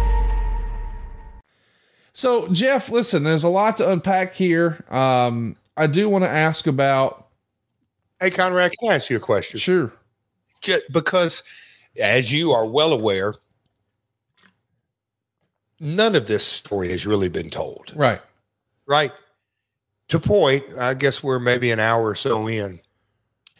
Have and we're best buds. Talk yeah. all the time. Yeah. And you know bits and pieces of, of, of this has anything uh, that we've talked about today? It, like i'm curious i'm going to make because you know we're we're both probably our biggest critics yes. and all that. Yes. T- tell me your give me your quick twitter 140 characters or less feedback so far because i've always been curious like you know people think they know the story of me going back in 2017 because there was a lot of negative stuff and this and that. We didn't even got into the Del Rio and Bobby Lashley and Dan Lambert and all. There was all Bruce coming back. I mean, there's so much fun stuff here. But so I'll take a pause right now. Give me quick feedback. I'm curious. I really am. Well, listen, I, I, I'm I'm excited for us to talk about it because you know I was obviously uh, growing something to wrestle with Bruce, and I'll never forget. I was actually in San Antonio for the Royal Rumble uh, with my kids, and uh, I got a I got a call from Bruce that said, "You're not going to believe this," and he told me that he had just had a conversation with you, and and the timing of it was amazing because we had just done an episode trashing TNA. And, and and spilling the tea, as the kids say, about his time in TNA, and it set all kinds of records for our show uh, hundreds and hundreds and hundreds of thousands. Like, I mean, we I think we crossed a million listens on that in the first month, just that oh, one wow. TNA episode. It was bananas, mm-hmm. and the idea that now they're calling for him to be back on the program was amazing. So. I do want to talk about that, but very quickly it comes out in the in the newsletters that you're replacing Big, that you're sort of the, the wrestling guy now who's going to be handling wrestling for Anthem. And it also comes out that Dixie, although she technically has a title, is essentially a non entity, and Serg is gone too. Uh, bittersweet for Serg and Dixie to be gone and you to be back, or does that even cross your mind? Remember, that was really handled in the first conversation or two. Yes. For a multitude of reasons. Uh, my, my attorneys were the same attorneys that they they were with me in 13. They knew the Toby Keith acquisition story better than I did, candidly. The, the you know because they weren't emotionally attached to it. Uh, let me phrase, phrase that. that. They knew the ins and outs, but the whole realities of the situation though are that that would have happened had it been for not Dixie not wanting it. So now here we are, four years later. Oh wait, this company and Jeff, you really want to do this? So that they knew that that was once they understood the debt structure and understood Billy and Dixie and Anthem's position, everything, they gave me the green, the, the, the thumbs up that, hey, if you want to do this, we may not agree with this, but Dixie's not a factor. Billy's not a factor. Aroluxe is not a factor. You are dealing with Anthem and Anthem only. And when we merge the companies, you two guys are on the hook and nobody else. Talk to me about the positioning of the merger. You've mentioned it twice now. We haven't spent any. I mean, I know we're probably going to do a full Global Force show someday. Not probably, we will. But how how was that discussed with Anthem? Like they were going to quote unquote buy your footage and and buy Global Force, or what was the strategy? Or just talk me through that. In a simple math equation, we will put a value on each episode of Amped. That's the 16 one hour episodes. And that value, and it can be look, you can pull a number out of the air, but what do we value a weekly episode of Impact? Um, okay, it's not going to be worth Impact because Impact's been on the air and you know all, all that. But we came up with the number of what an episode would would we valued at. They come up they came up with the valuation of the company as it stood in January of 2017 and then you kind of got into the negotiation like what's jeff's value? You know where are we going with this? So when we merged the company what was my percentage? And i'm be giving you really broad strokes conrad and you can help me clean this up and wordsmithing it. But we were determining the value of my ownership of the, the, the new entity which would have been a global force uh, impact wrestling newco so, talk me through just the the timing of that and the finances of that as much as you can share. Well, remember, first conversation was November, December 2016. Right. Amped was done. I had the 16 one hour episodes. They're, you know, we, we got to, for lack of a better word, they're ready to air. You could clean them up and put put you know you could splice in new content. You could do whatever you wanted to do but that was content that could be aired. Um, and so that was a part of the original discussion from the very very beginning. And there was discussions on how we arrive there and lots of discussion but if if we are all right let me back up even further. Everyone collectively kind of agreed that okay there, there's value in the name TNA. There's value in the name Impact. Jeff, you've over here outside of this, you're creating a value in GFW. You know, where where do we go with things? How are we going to navigate our way and come up with a brand? Did we ever completely land on it? That was more of a creative decision, but for lack of a better word, GFW presents Impact. Because from the very beginning, Impact was the name of the T- TNA show, not the name of the brand. Right. I thought that day one how we confused everything. We went from TNA presents Impact, TNA presents Explosion, TNA presents Bound for Glory. Then all of a sudden it was Impact's the name of the company. But we were headed toward going back to GFW presents Impact, GFW presents Amped if we were to get a, a second show, all that kind of stuff. So does that make sense, Conrad? I, yes. I want to make sure that I'm, I'm I'm drilling down on the answer to your question, but that was the vision we were headed at. Well, but we, you know, just to be plain speak, you guys have a dollar figure per hour and there is going to be some sort of fulfillment where they're going to buy that out from you? No, I, I was going to get that percentage of shares. The value I got would you. have been traded into. I, I, have shares of the new company. I understand. Yeah. Um. Okay, well, let's keep going here and let's talk about how you're going to start trying to expand. You mentioned you're going to bring into more Meltzer was very complimentary of him. We all know that Dutch was sort of your right hand guy. So it feels like it's the Jeff Jarrett show again. Um, you're going to talk to Konnan about Crash, and it even comes out in the Observer that you've been trying to set up a meeting with ITV about World of Sport. Talk to us about that. I know a lot of our listeners here domestically might not be familiar. So, World of Sport is a weekly episodic wrestling show that aired in the 60s and 70s, and ITV is similar to NBC or CBS here in the US, but it was week in, week out. Oh man, all kind of names you could say from the British wrestling scene, but it went away, and that's the domestic television. And shortly thereafter, then on Sky Sports came WWF programming, and Britain has had never had their own home promotion that aired on nationally uh, televised TV, and so there had been discussions internally of ITV. I think they used the terms reboot, rebrand, relaunch, all kinds of stuff of bringing World of Sport Wrestling back.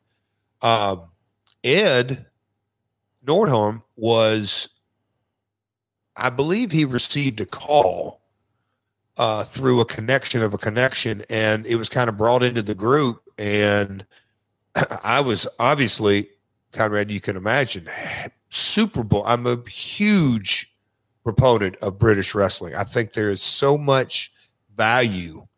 Um, for lack of a better word, Japan has their style of wrestling. Lucha Libre has their style of wrestling.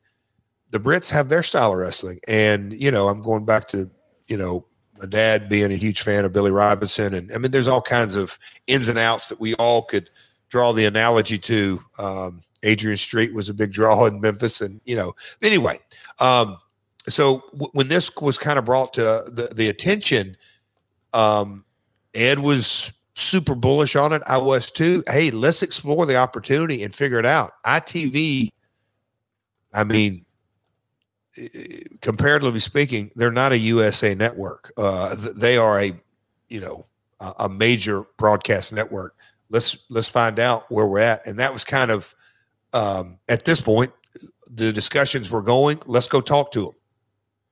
So you're trying to expand internationally, both in Mexico and across the pond. And then it comes out that you're even having some conversations with Noah, trying to figure out what's over there. Uh, Crash, as a reminder, have a lot of great talent that are all under contract with Lucha Underground. Guys like Rey Fenix and Ricochet and Brian Cage and Penta and Rey Mysterio. And then you even get a call from your old pal Dorian at AAA. Man, it feels like you're just throwing in the deep end. You're you're networking across the globe here now. Well, and what was you know, Conrad, if I'd had my head on straight, you know, but look, no regrets. Everything happened exactly the way it was supposed to happen. But Ed called me, I didn't call him. Through Konnan, you know, Crash reached out, Dorian reached out, Noah wanted to work with us. Um, the ITV opportunity is it, it was one of those things, and yeah, I like to hustle and I like to be aggressive. These things were kind of the opportunities were coming, Conrad. But I, I look back and it, it it it wasn't a Jeff Jarrett deal or an impact deal. I just think when I when you really really look at it, the opportunity for a second brand to in a different way. It wasn't going to be a TNA 2002 through 2009 set of circumstances. It was going to be a different opportunity for a brand to really gain a foothold in the U.S. because, you know, the U.S. is where the bigger budgets are, the population are, the wrestling's bigger. There's independent wrestling all over the place. Every, I mean, just all the time. Um, just the opportunities were abound. Man, Conrad. Um, Yep. I'll say this.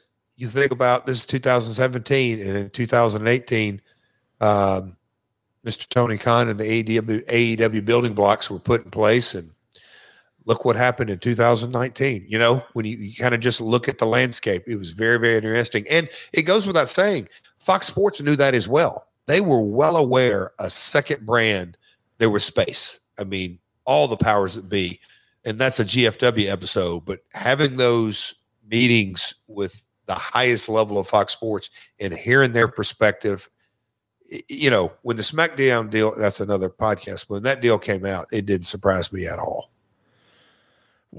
You stopped and started a few times today. Do you, Oh, uh, do you, I don't know another way to ask this. I feel as if you are carrying around some guilt because of your substance issues at the time, oh. looking back and thinking, what if?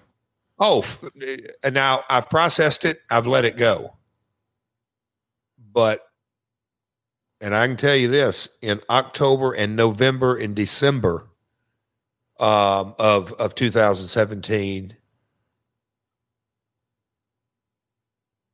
I did I, I did the best at that time to come to the grips of the reality of collectively every decision I made in 2017 is all on me.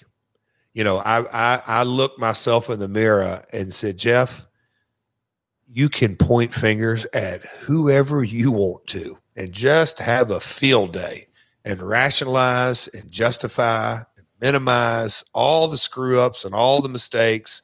And man, just ha- eat your heart out. Come up with every excuse you want. At the end of the day, pal, own up, man up. And Conrad, you know, it it's what an experience. It it is part of who I am today.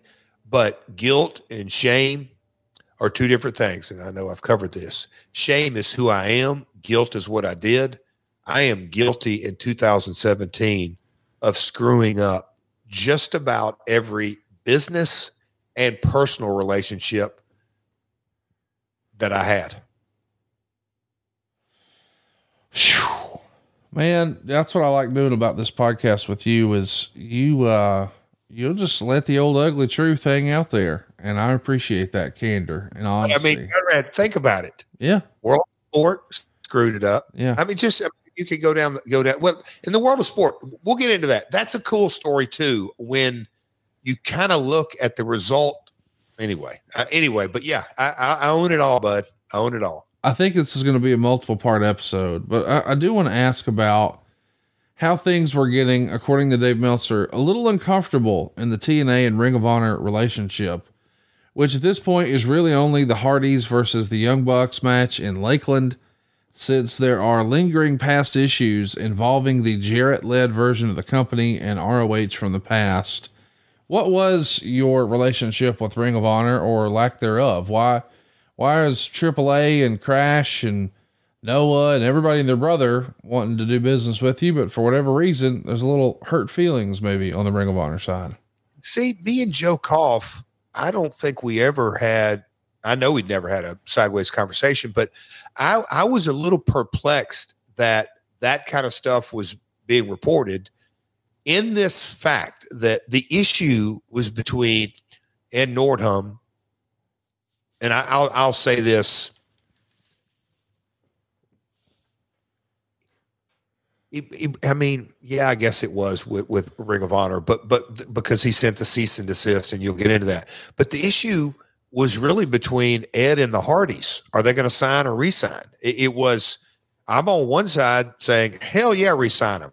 But if they're not going to, let's move on. And and it just got so complicated. But me being an issue, and look, I've learned so much over the last four or five years. I know internally at Ring of Honor because we all started at the same time in 2002.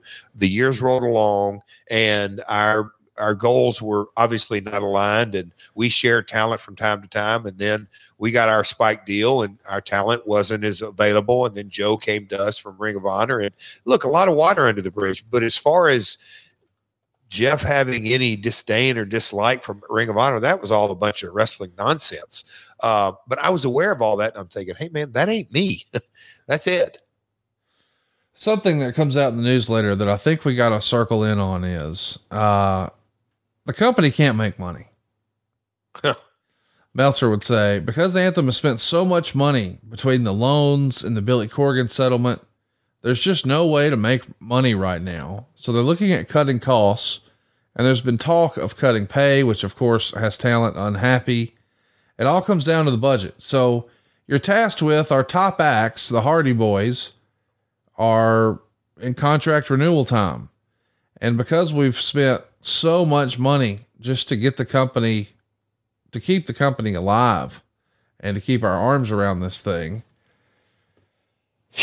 we probably can't offer them the money we want, and that's probably going to trickle down everywhere else. How quickly do you realize that things are not all rosy financially? What month are we here? January, February. Oh no, no, I think we're later than that. So, but so, so I, I, okay, I probably rephrased that question wrong. Conrad, in that first ninety days, I went from yeah, extreme optimism to extreme pessimism Okay. because it became clear to me that Ed, I don't want to say shoestring budget, but a very, very tight, tight leash. And it was, Can you give me an example? I couldn't get a talent budget. I couldn't get a production budget. Well, what do you think we need to spend, Jeff? Well, uh, I I don't have the piggy bank. I, I don't. Well, what do you think's the best case scenario? Okay, Ed, we're in growing pains. I don't think we need to go live weekly because we're on pop. That ain't gonna. We're not gonna get an ROI there, and we probably don't need to do every other week. What I kind of think we need to do is use 2017 to get our sea legs under us and get get our head around our roster first and we need to get a marketing campaign and i need to see how fox sports is going to play out. You know uh, conrad i could come up with a laundry list of things of can we just kind of see where we're going to settle here in the next I'll, just say all of 2017 we've got noah opportunities we got crash we got world sport. Let's see where we land on all this was kind of my general thing. But with that being said, we got to set budgets. Conrad, I couldn't get an answer for nothing. I mean, I tried. Look, I won't get into the weeds here, but and I think you know I brought D'Amore in. Well, we know where D'Amore's at now, but I'm like Scott. Can you get an answer out of these folks? Hey, Dutch, can you get an answer out of these folks? Hey, John Gaburick. Me and John would scratch each other. I mean, scratch our heads in front of each other, and I'm going, John. I don't know how to really figure this out because if we're supposed to cut talent, okay, we've both had those hard decisions to make and hard conversations. But if that's the case, well, pal, um, how much are we cutting? no answers. In Ed's defense, I don't think he knew how to roll down that because I kept hearing, well, we've got the Aroluxe note we got to pay. We've got the Dixie note we got to pay. We've got the Corgan note we got to pay. Uh, you know, they're they're paying things just to, to to pay our bills before we put put one dollar in front of production, one part in front of talent, one part of administrative costs, insurance, uh, post production. We got to do hires. I, we, I was wanting to bring Sully in and his team and get that rolling. Um, but fi- from a financial perspective, it became clear that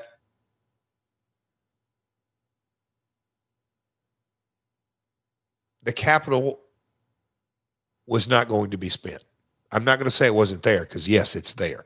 It just wasn't going to be spent on, on this asset. Let's talk about uh, Mr. Galloway. Uh, we've talked about the Hardys. Uh, did you see Mr. Galloway as the top guy? How big of a priority was he for you? Um wasn't around you know i was around that's the first time we got to work and and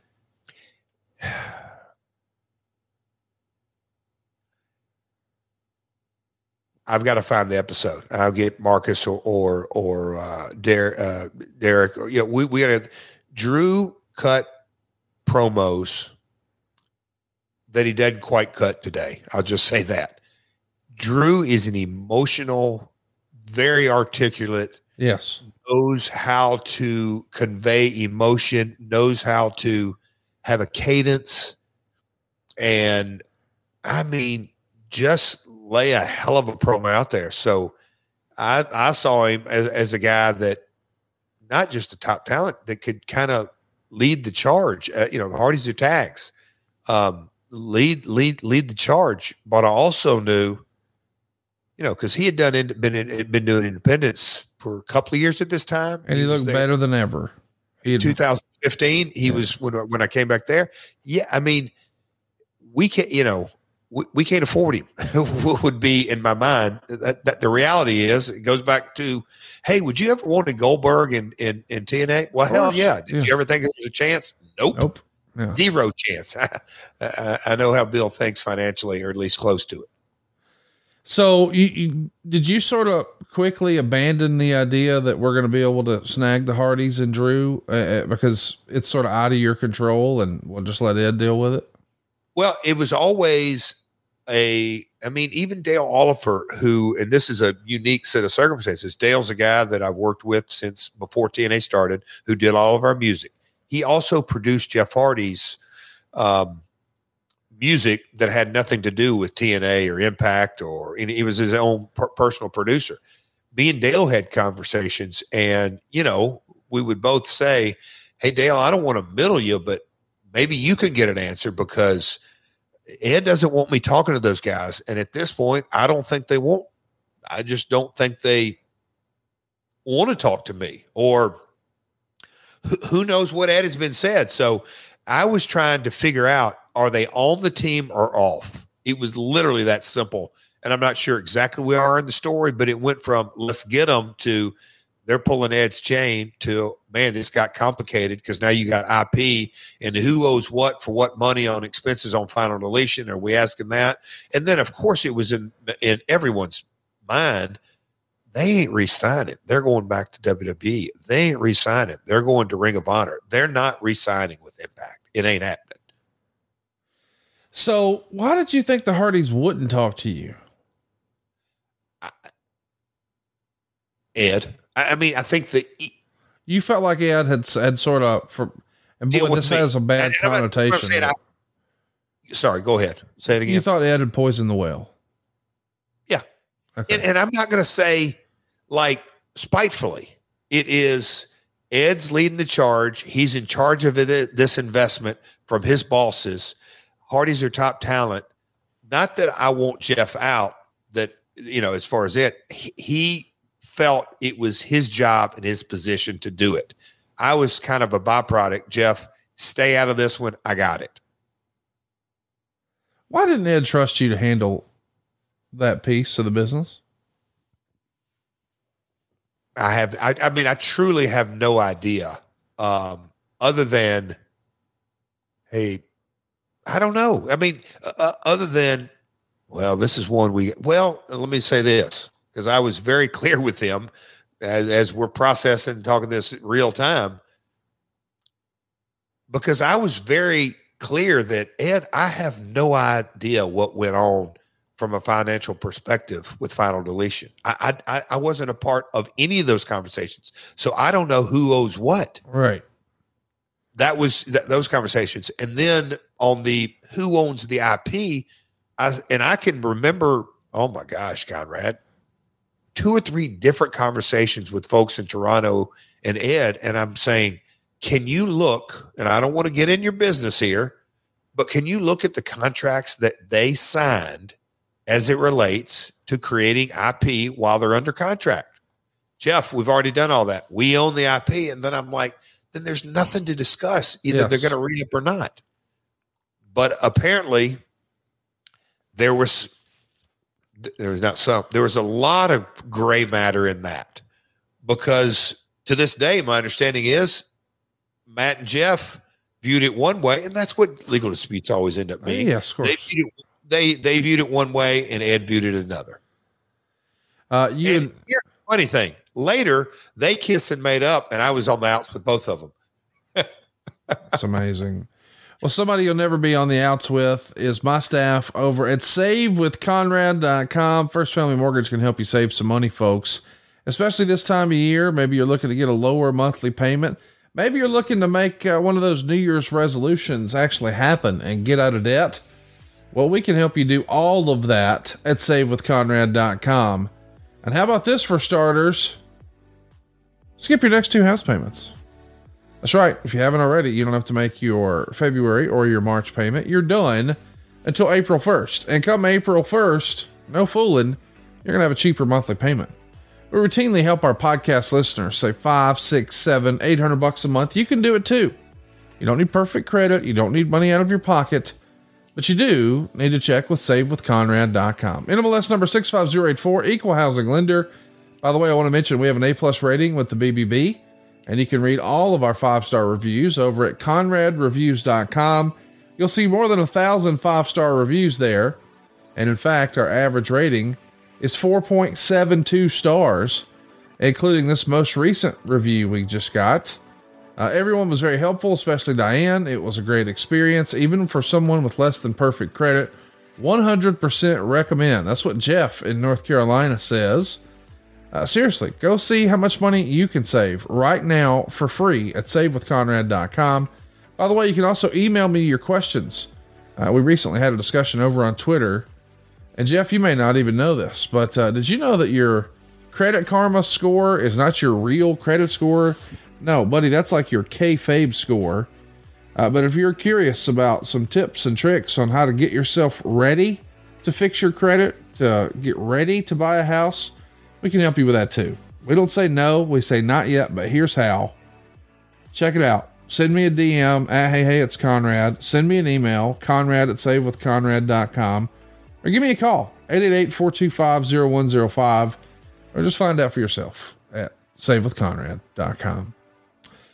Uh, Jeff, let's do uh, a little bit more about uh, you know where we're going here in 2017 because I do agree with you. We could unpack this and approach it from a hundred different angles, but it does feel like maybe the thing that got away or the the big opportunity would have been this whole UK visit for the world of sport.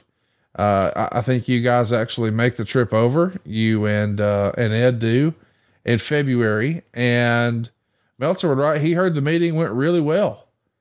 And man, you want to talk about a big opportunity? There it is. Tell me what you remember of the ITV meeting and what the goals were, what we were aiming to do, what we were trying to pull off, and ultimately why it just didn't happen. Well, that little video clip or just that image you saw, if you're watching YouTube, and right now there's a big sun ray coming in, so my video's distorted. So apologies, Marcus, Conrad. But no, the ITV opportunity, Conrad. I think I went over there three times in seven or eight weeks. Uh, preliminary discussions, uh, how we're going to launch this. Um, that picture was me and Tom McLennan, who I'm still buds with to this day, and we're uh, staying in contact and got a couple of moving parts here and there. But he is um, super great guy, fantastic, but a uh, the Wiz man, Whiz Kid. No, he's a television producer, but he had a staff under him, and they knew they wanted a wrestling guy. Uh, so we went over, and they were looking at okay, if we launch this TV series, how do we build the brand? How do we create multiple revenue streams? And being that Anthem, I don't say in a similar position, but look, we we were an entity that in 2017 no house shows were being run, but we were creating content in the U.S. So how do we work together? was kind of the the short statement. But that picture was from the press conference that we had to launch the series. Um, going to do it Preston Guildhall. They ended up, we ended up, or they ended up because we weren't a part of it, moving to uh, another location. It got pushed way down. And look, he, he for, for those that don't know, I s- kind of set the table on what World of Sport was in the 60s and 70s and early 80s. World of Sport was a reboot of that series. When it was announced in the UK that it was going to happen, there was a paradigm shift within the WWE mindset. That, in and of itself, that decision either spurred or fast tracked NXT UK. I think you can kind of immediately look at the talent that NXT UK went and launched and signed and everything that went with it. Jim Ross was going to be a part of the original world of sport. Um, very, very tragic situation. He lost his wife, Jan, in uh, January of 2017. But JR was going through a, a really, really tough time. But JR was going to be a part of World of Sport on the original series. Um, but when they got wind of that, WWE launched NXT UK, called JR, in JR's words, not mine, gave him his jersey back. Um, so that whole pre launch and announcement was a foundation shaker in the UK because of the potential. The potential's still there. Um, they launched it, and that's a whole nother conversation. But uh, on the early stages, and we were in discussions, and Kevin Sullivan was on board by this time i- i- back at Impact, and um, Ed. And look, again, I'm going to defend Anthem here, Conrad. Help me out. So they're still dealing with, we'll call it Corgan, Aroluxe, and Dixie. Here's Jeff. They brought that set of circumstances, and we're looking at a merger, we'll call it, with Global Force Entertainment and Anthem Wrestling Exhibitions. Then all of a sudden, World of Sport opportunity comes up. All right, how do we add that to the piece of the puzzle? And like any network, they're looking for partners in all avenues. And if you're going to, I'll say, share in the upside, well, you got to share in the risk. So, how does a partner like Anthem and ITV get together? ITV has airtime and has production facilities and has studios. So they can put their sweat equity into it that way. How does Anthem put it into there? Well, a couple of ways. One would be talent, the other would be capital. So again, when you kind of look at the tea leaves, ITV was looking for a capital infusion. Well, maybe if this would have come a year later, Conrad, I think that would have been a real potential. It coming 120 days into their opportunity, it was, hey man, we got to figure our roadmap out. We just can't be spending money in four or five different places. Make sense, Conrad? Total sense. You Yeah. got in business, you gotta gotta crawl before you walk. That's it. Uh, there's some some news and notes that just really tickle me. As a reminder, our old pal Dorian, uh, whose family owned AAA, and they've started Lucha Underground, and they've been working with the Crash. Um, they don't. This all gets sideways in a hurry. There's a referee involved in all this, Marty Elias, who uh, was actually the referee uh, in the main event of this most recent Triple Mania and uh, friend of the show. Shout out to Marty, former WWE uh, referee. They're going to ask you guys to digitize the referee's face in the match between the Hardy Boys and Super Crazy and Psychosis. This was a match that was filmed in Tijuana, and we're going to air it on Impact from the Crash Show. But you guys get a legal letter about this. At the same time, you're having conversations with Dorian. How does all this get sideways?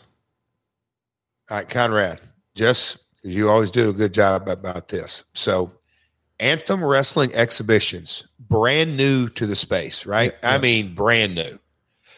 We're in discussions with Dorian Roldan, owner of AAA Wrestling. Yes.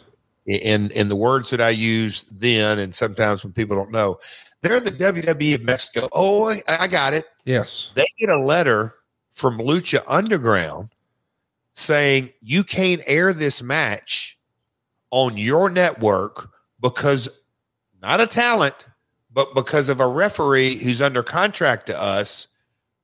Wait a minute, Jeff. You just said Dorian wants to do business with us. Yeah, but I'm sorry, but now Dorian's a part of Lucha Underground and they're US based.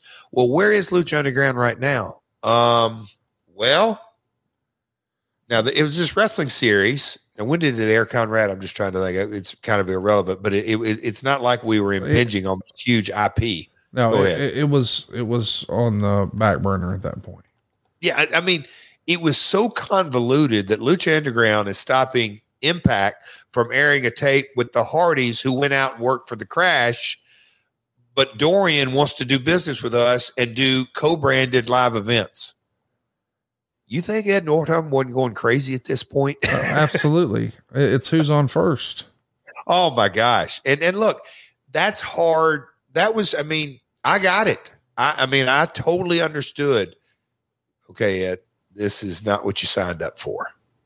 You know, I, I know that when I got into it and talking with my attorney, and I won't use his name, but I'm like, yeah, pal, this isn't what we signed up for, is it? Nope, it sure isn't. And you should, ha- I don't want to hear it out of you. But on the flip side, same thing with Ed.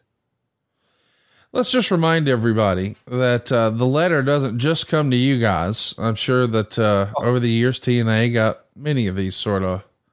I mean, listen, if you're going to be in the wrestling business, you're going to get a cease and desist. I had a wobbly table in the back of the office, and I, and I got a whole stack of them some bitches.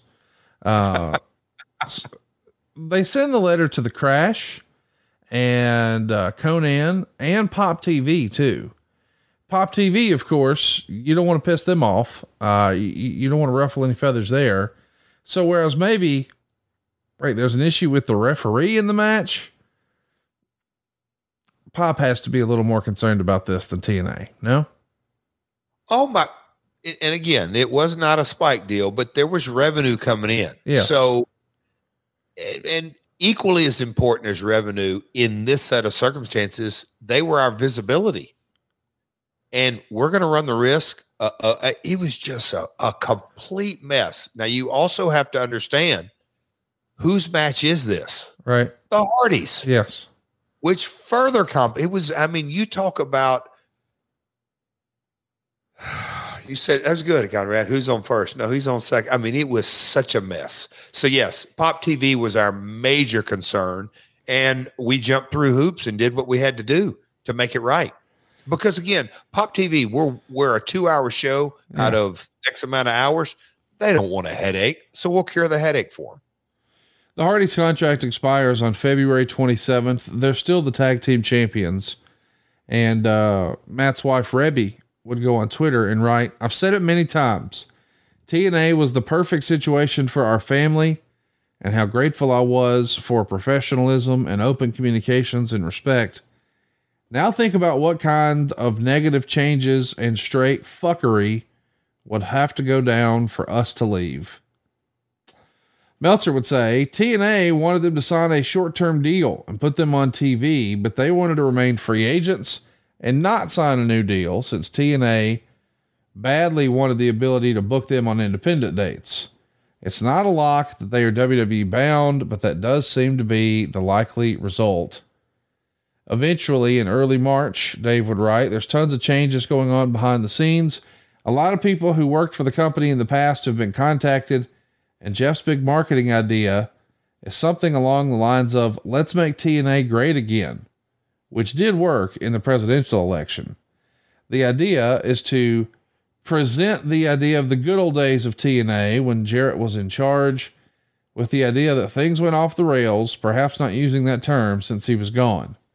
But on TV, they're going to bury Dixie Carter's regime, whether by name or not, and essentially say the product went to hell. Now, listen, I understand that Dave has to fill spaces on a page. I get that. I'm not diminishing that like you do sometimes here on the program. i do not But I would say, well, you call him a fiction writer and all this other hateful nonsense. but but I do want to remind everybody that one of the best and most effective marketing campaigns of that era, if you go back and you think, was Domino's. Domino's spent millions of dollars on commercials that said, Hey, remember our pizza and how bad it sucked? It was flavorless cardboard and it was awful. Well, try it now. It's a lot better. Look at all this cool stuff we're doing. And on some level, just acknowledging, yeah, we were great. And yeah, we lost our way. But hey, man, we figured it out. It turned Domino's around in a major way. And they grew by leaps and bounds. And that marketing strategy was effective. And I think a lot of fans who either grew up watching TNA or were definitely rooting for them and considered themselves fans at one point had maybe wandered away because, well, it was flavorless cardboard pizza of wrestling for a while. But hey, it used to be good, and by God, it will again. I like the strategy, I like the marketing.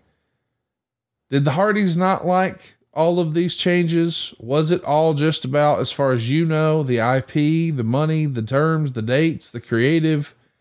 Because you're certainly painted with a brush as if to say, well, this is Jeff's fault. I I truly believe now again, I have the luxury of talking in 2023. Right. Um, but you know, hindsight's 2020. I, I think it in so many ways boiled down to they wanted the IP because they wanted to carry it with them. Whether they had the deal with WWE Inc. or not, they wanted to use that post impact whenever that came, and they were willing to fight for it. And and I get that because again, I don't know what was said and was what wasn't said. Whether Jeremy and Matt or Matt and Jeremy and Jeff or or a, a plethora of them was at some point a judge would say you own this or you don't or they own this. But i believe that was and i'm sure money uh, w- was involved in that as well but money in the i think the ip stood on top of it all. I don't think they gave two craps or i don't even know how much they knew about the, the rebranding and the read this or that because they both knew i wanted them part of the show because they're top talent, regardless if they're final deletion or the Hardy Boys Whatever. or uh, whatever. They knew that that, but the IP was their issue. Uh, would would be my, I guess. I believe the IP, and I'm sure again, like money was a part of that, but it was everybody's bitch uh, about money. They they wanted more money. The the rebranding, Conrad, that's pretty cool. How you talk about the Domino's thing is. I know that that was something that we we never got up and running. But the whole deal that Ed and myself, but and I don't want to say Ed brought it, but it's like, man, can we recapture? And you know, in Ed's mind, can we recapture that spike deal of 24, 25 million a year? But but how do we do that? And I'm thinking to myself, we have to show them that. And I still say, you know how Conrad we joke, and we're well, not we joke, others joke, or TNA LOL. I, I think a, a more accurate phrasing would be impact LOL because the LOL really took center stage when we started confusing the branding and the silliness and wrestling this and uh, just all, all that. The, the TNA part, I think that I still think there's some equity in that. Um, i- i- you know, that may be crazy thing, but when we were kind of going through the the what's the marketing mindset is, hey man, we've got an awesome library and there is some lot of successes. And and it all kind of germinated out of the conversation that in 2016, I don't think you could get bad more bad press for a wrestling company than they got. No, it's the worst year any company ever had. I'd never seen anything like that in my life. How public it was. Yeah, it, it the the Dixie Billy court battle just to get back to sea level was going to be a incredible pull because it was bad, bad PR, bad PR because all that stuff came out, and I'm thinking, guys, we we're going to have to say we. I wanted to acknowledge it. That's where I was going with it, Conrad. You said that Domino's basically acknowledged their screw ups, but give us a shot now. That's exactly what the whole mindset was internally. Hey, we had a rough couple of years. Here we go. Well, we're going to talk about uh, what part of your plan was to sort of get back some of that consumer confidence on part two uh, in the future. We'll try to hit that here in the first of uh, Q1 here in 2023. But next week, Jeff, we're going to catch up and talk about Against All Odds 2008. We got Booker T taking on Robert Roode, Awesome Kong in there with ODB. We got uh, Eric Young defending his World Beer Drinking Challenge, uh, or whatever it is, against James Storm, and lots of fun stuff on this program, including Kurt Angle taking on Christian with Samoa Joe as the enforcer, and Team 3D having to weigh in uh, with the X Division. It's going to be a lot of fun next week Oh, on the yeah. program. Definitely. Uh, in the meantime, I want to encourage you to go check that show out. Against All Odds 2008. You can check it out over at impactwrestling.com forward slash packages. Be sure to use our promo code Jeff. Uh, you can actually watch some of this uh, deletion stuff that got everybody so up in arms in 2017 and go watch Against All Odds from 2008 over at impactwrestling.com forward slash packages. And Jeff, I can't believe this is real. Uh, sincerely, you want to talk about specials and one offs. This past week, to celebrate the 35th anniversary of the very first Royal Rumble, we had Hacksaw Jim, Jug- Jim Duggan join us live over on adfreeshows.com and take questions as we did a watch along. We also last week did a live Q&A with you where fans could get on and ask any question they wanted. And we had Sean Oliver and Kevin Nash take a look at uh, Diesel's match against Shawn Michaels at In Your House. You want to talk about a, a cool opportunity? That was all just one week. Well, the next cool thing that we're doing is February 5th. It'll be, I can't believe this is real, the 35th anniversary of maybe the most memorable angle in wrestling the infamous twin referee angle with Earl Hebner and his brother Dave Hebner. It happened on the very first main event, not Saturday night's main event, but prime time on NBC, the largest audience in wrestling history at that point, with Andre the Giant pinning Hulk Hogan. It's also Earl's debut. He's going to join us over at Ad Free Shows, and it happens this Sunday, February 5th at 8 p.m. Eastern. You want to talk about cool wrestling history? Does it get any cooler than that angle, Jeff? Conrad, where did you watch that show at? Did you watch it live? I did. I was at, I was in my uh my my parents' living room in Prattville, Alabama. So I wrestled Jonesboro. Now, this is where like Karen will just want to backhand me. You can remember this, Jeff, but you can't remember this. This, this. So I wrestled in Jonesboro, Arkansas on this date. Came on at prime time, but good old Randy Hales, what did he have? A VCR. Oh, there you go. Buddy. I could not wait to watch it. That angle came off. Now I'm supposed to be, I'm still not, but I'm supposed to be smart to the business. Right. When they did the twin gimmick, I, I, I couldn't remember having the conversations in 93 when I went up full time and worked for Vince with Dave and Earl. And I just raved about that. Folks, if you're listening to this and y'all don't know what we're talking about, go out of your way to watch the angle and try to just teleport back to yes kind of pre kayfabe and no dirt sheets and not cable TV going crazy and no dark side of the ring and no Meltzer and Keller and just all just go back to being, hey man, this isn't my territory wrestling, but this is Hulk Hogan in WWF. Take a look at it. Conrad, when they did that, it was, I mean, a magical wrestling moment. Definitely top five in my book. And we're going to relive it coming up on adfreeshows.com February 5th, 8 p.m. Eastern. Earl Hebner will join us. We're going to do a fun little watch along and pick his brain on the greatest wrestling angle of all time. And of course, when you join over at Ad Free Shows, you don't just get our shows early and ad free, you actually get to uh, tune in. We got a live studio audience here today. Shout out to everybody watching over in the group chat. I see uh, the usual suspects are here, man. We got Eddie, we got Josh, we got Mark, we got Coach Rosie, we got DJ Maddie G, we got Amy Vaughn. Shout out to the whole crew for riding with us today.